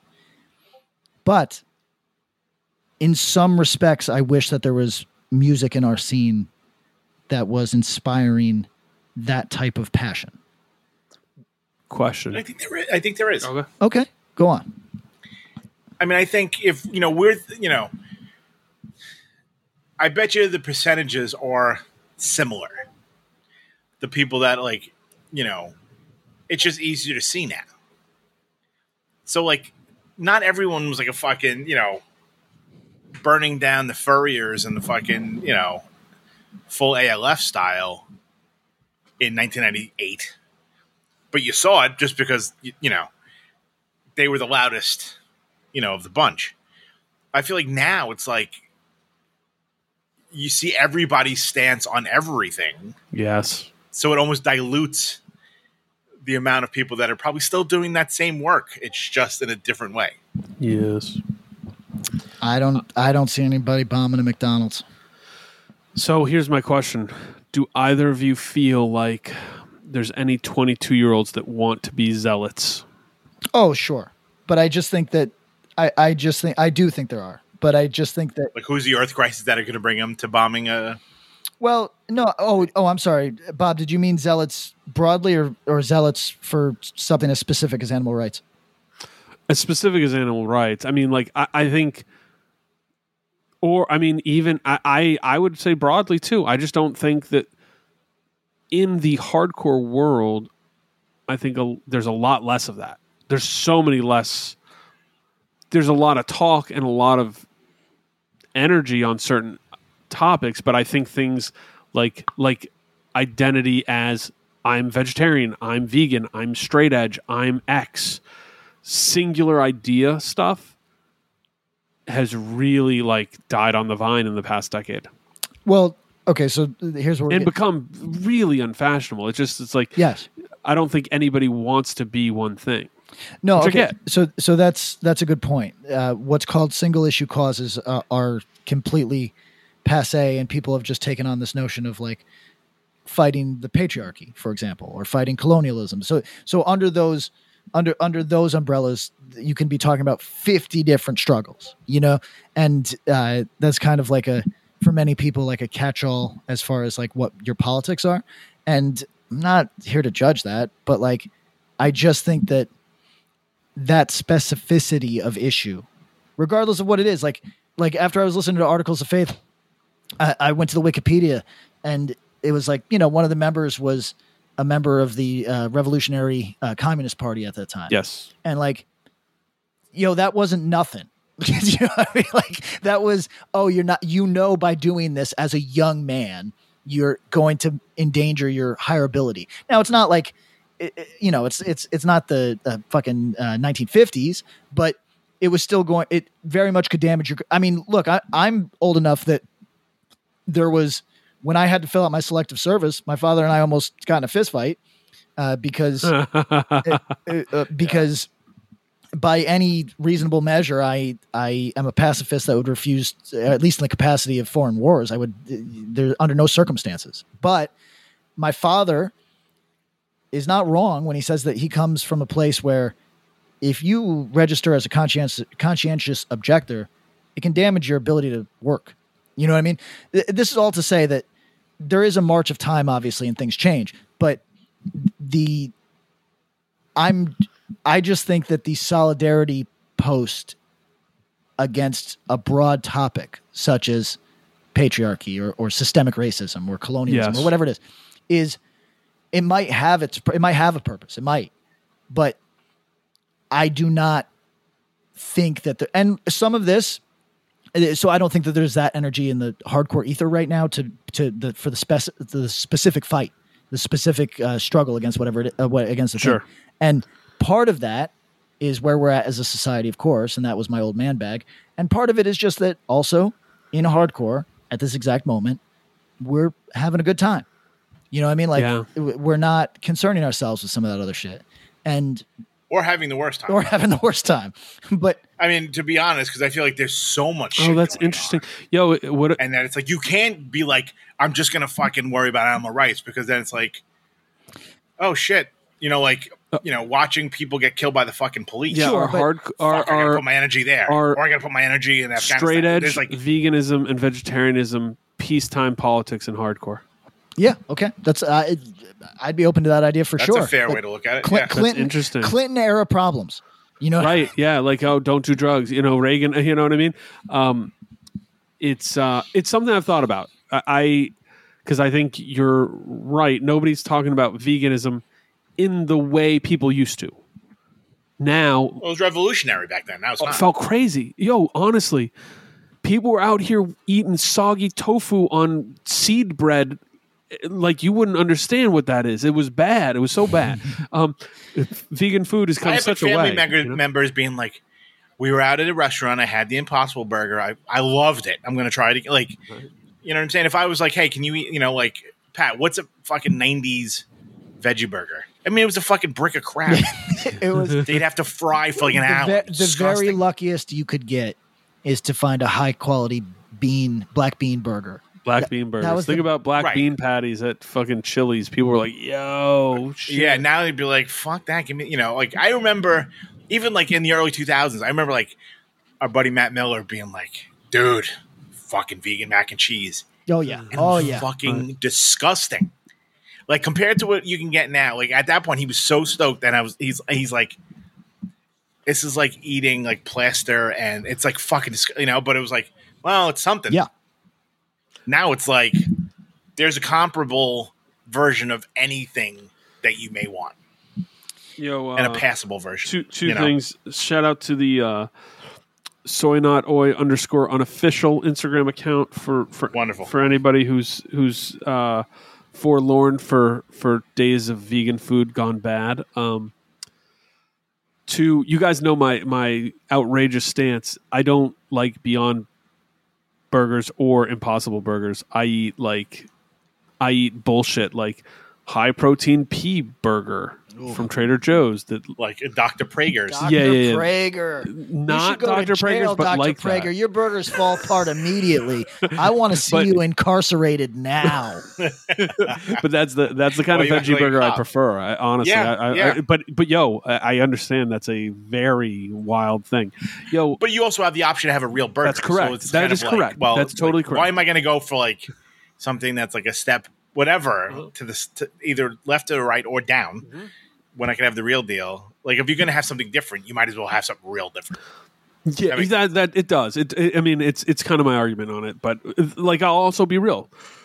Beyond Burgers and Impossible Burgers, like they're they're a they're a good simulacra of it. You know, it, it's not it's not a million miles off, and I encourage people who just eat shit burgers to switch over to those because they're better. I don't eat shit burgers. Um, Uh, Yo, I I I think it's I think that veganism is so much more normalized in a global sense. Like there's people who've never heard Earth Crisis who are vegan. I think we've talked about this before, you know, and there's people in your town who are vegan who 30 years ago you, there just weren't people in this town who were vegan, you know. Just the weird teens basically, you know, and maybe that one yoga kid, um, yoga mom. But my question for you is this, Pat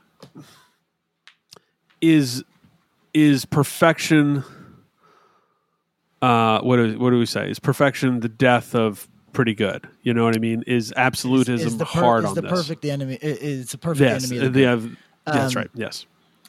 Uh, I mean, yeah, sure. But but here's my thing. you you have I'm- never come down on me one time about whatever food i eat which is cool and it's a good thing even if you have said that uh, only vegans are truly compassionate humans which is kind of a crazy thing but it's okay I mean, Um, only vegans are getting through the gates of heaven. But it, it's uh, it- but- the, Right. the the thing is that like, yeah, of course, like I. But that's my, I mean, that's my worldview is that I think it's wrong to alter another human's behavior. Uh, Like you, Correct, just, you correct. Just, you just stay off my lawn. You could actually kill total strangers. Just stay off my yeah lawn. no i know i know But- well so, so so but but my thought is i wonder if that is sort of the energy we see out there more so now, and if that's a bad thing or a good thing. Like, like that I know for me, when there's been times in my life, and I've never been vegetarian or vegan. Tom, you gotta, but I've met people in my life who are like, yeah, I'm vegetarian, but I eat fish, and I'm like, well, that means you're not really vegetarian. you're not, fucking- right. you're, You- You're pescatarian, struggling. You're struggling with words. Right, right, right. But then I go, you know what? It's only hardcore that does that. Right, and you go, you go, you know, if this woman eats a fucking fish fillet once a month, that's probably a net positive here, right?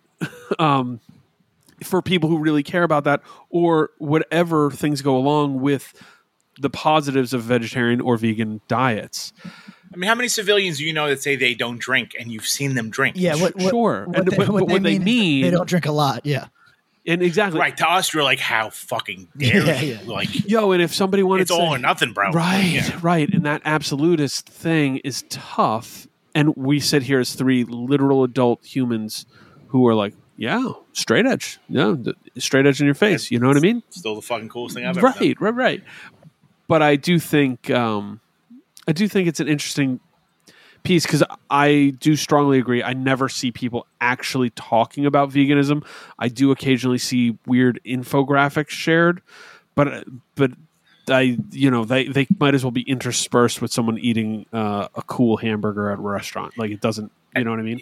Yeah, and my experience, like the people that are really pushing that are kind of fucking annoying. Oh, I mean, sure. Like that have like the fucking you know for the majority of the time. Yeah. Well, not majority.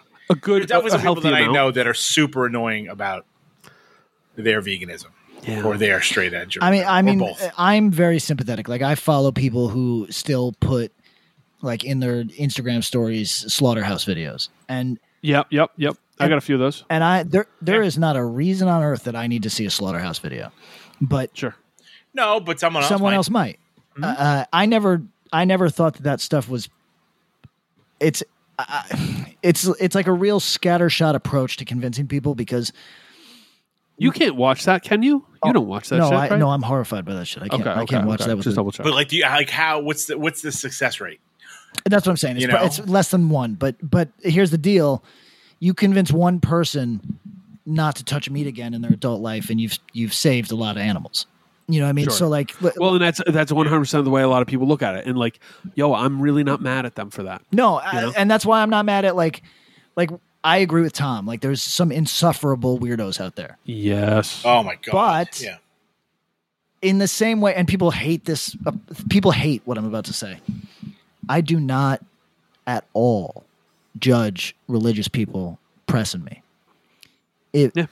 Uh, like if you come to my house, you got something to sell. If you see me out and you got something to say, I I just say thank you.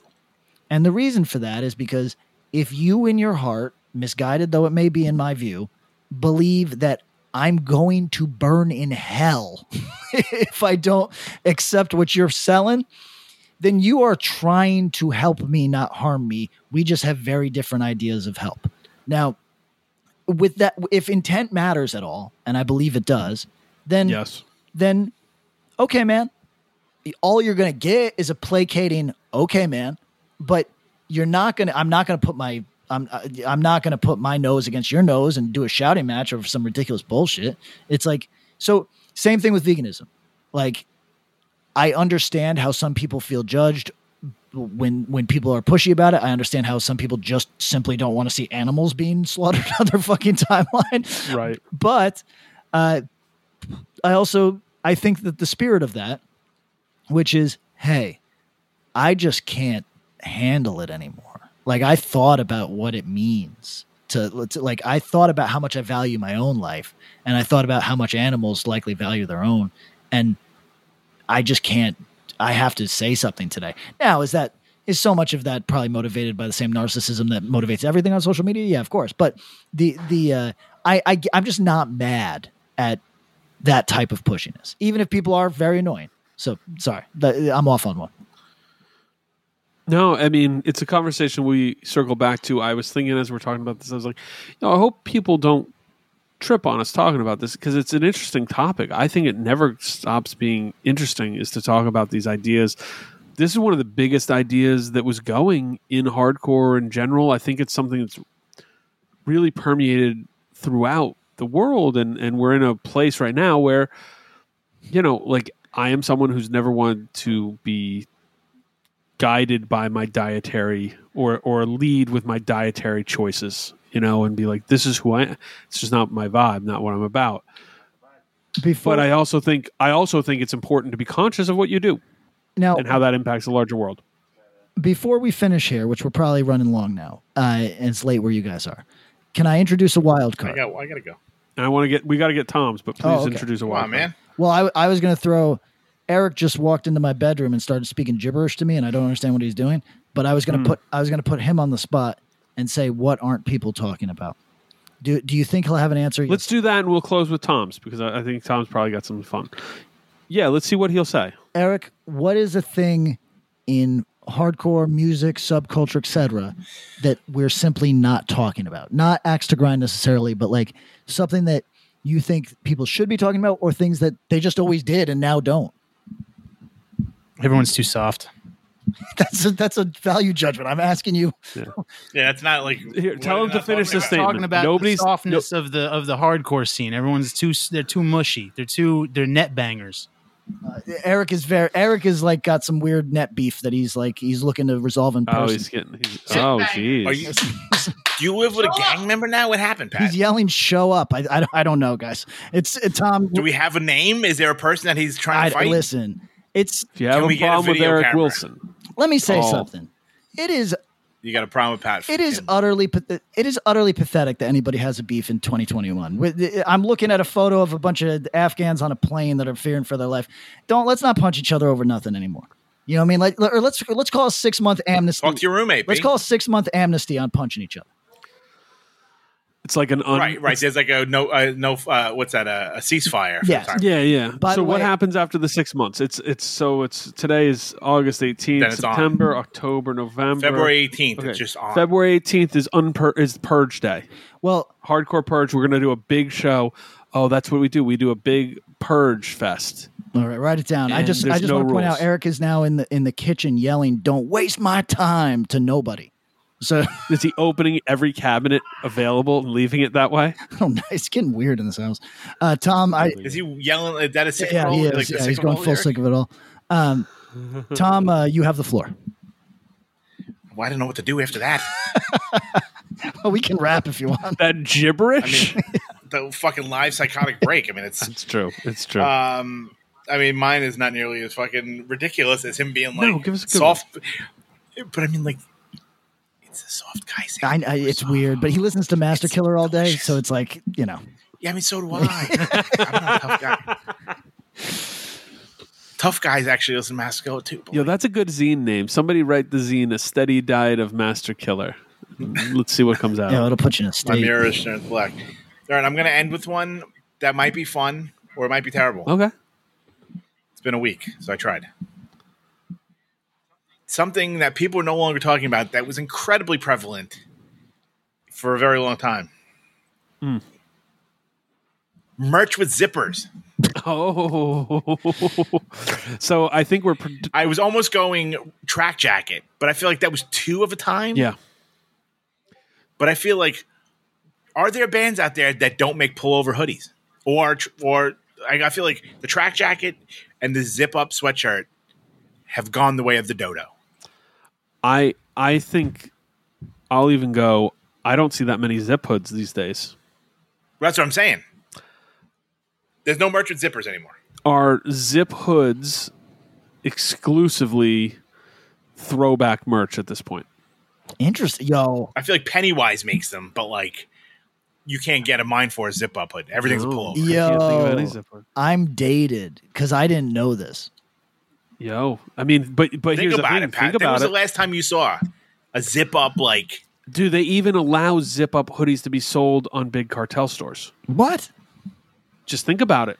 Have you seen a zip hood be sold on a big cartel? What is it against the Think law? I about don't the know what, you- eras. what, I'm what are you just- saying? I'm saying, I'm saying, era wise, they predate the big cartel era. Holy shit! Uh, You guys are blowing my mind. I don't wear. I know. I don't. I don't think I own any band sweatshirts. I think I have like probably inherited. This is this is one you can call in Mr. Wilson on. because I think Yeah, ask the fucking master Hey, yeah, I think he's right. Ask him last time he saw a zip hood for sale. From They a want you to sing "Downfall of Christ." uh, so here, here's Eric, your time ends.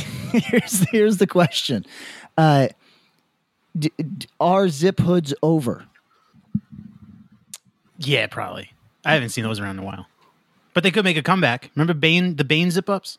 That's what we're Dude, yes, saying, but like, that's 20 years ago. 15 years ago. If Yo, 2001. You know what I mean? That's 2001. We're It's due. It's due for a comeback. well. This is. It's We're, I'm saying it might be strictly throwback throwback. AN did them relatively recently because, it because was that AN one self-referential, so- right? You know what I mean? Yes. Oh my god. But then was the last time someone was like, a band with members under 35 put out a uh, A a, a piece of merch with a with a zipper, whether it be a track jacket, which we we did track jackets, Uh-huh. or a you zip guys are blowing Yeah. my mind. This is really wild. I mean, I can't wait for Pat hold on. Let's see. form. Drug Church merch. Let's see. Drug Church's merch now store, of course. Expect nothing less. T-shirt, T-shirt, pullover hoodie, tawny. T-shirt, T-shirt. We got some CDs for sale. Pullover hoodie, long sleeve T-shirt. That's it. Oh, next page. Let's let's dig deep in the archives. Didn't Patrick, do- have you ever- did work shirts? Work shirts are cool. You really have time. Uh, that's that. Mad That's Ska. work shirts are cool. More work. Yo, shirts. ask Eric Very if he's Toxic willing to start a, a podcast called Mad Ska. I'll do a. I'll do a podcast. Yes, he that. yelled I'll his do entire right I think it's a good. I think it's a good name. That's a. That might just be a name of a like a fucking. All right, I'm. I am doing a little dive here because this is the best theory we've posited. Way better than any of our our dorm room veganism talk. Um, let's see, sweatshirts. I'm going to one of the more prolific stores in our world, deathwishinc.com. Oh, I was. I thought you meant the. I thought you meant the terror merch store. No, which one? Or like the story so far or Um, something. All right. So I see Birds in Row zip hood, but it's completely sold out. Now, see, Um, they're zip- they're popular. If anyone has them, burn zip hood, but it's from several years ago, all sold out. They did a purple zip hood. Wow, that's probably wild. Um, cave in zip hood, but that doesn't hit the the qualifier. Okay, so they have some zip up hoodies For old man bands. for bands over. And Birds in Row are from Europe. Yep, and and they're Maybe they've been not a band for like a decade. Um, Yeah, so yeah. They're in their 30s. Wow. Minimally. Yeah, I don't think so. So is this a zipper aversion? Do we think people are allergic to to metal? I don't know. I, know? hate- I hate this news. This is wild. Zip hood is are very XYZ useful. is in like deep shit. they were up there with Amazon. Now they're like, no one buying no one's buying us anymore. Yo, everyone's wearing- Wow. Dude, everyone's wearing pullover sweatshirts and um and track and uh what do they call them? Um Tearaway pants. joggers. Everyone's wearing joggers. Joggers don't come with fucking No, you're right. either. Joggers are comfy though. I like them. I, They're so I comfortable. know. All right, yo. Um, if you or anyone you know has seen a band with zip hood merch under the age of 35, please contact So I have been a band less than five yeah, years. Hardcore Yeah. Unsolved Mysteries. Do do do do do do do. Get the Unsolved Mysteries music and play it to close us out here, Patrick. Done.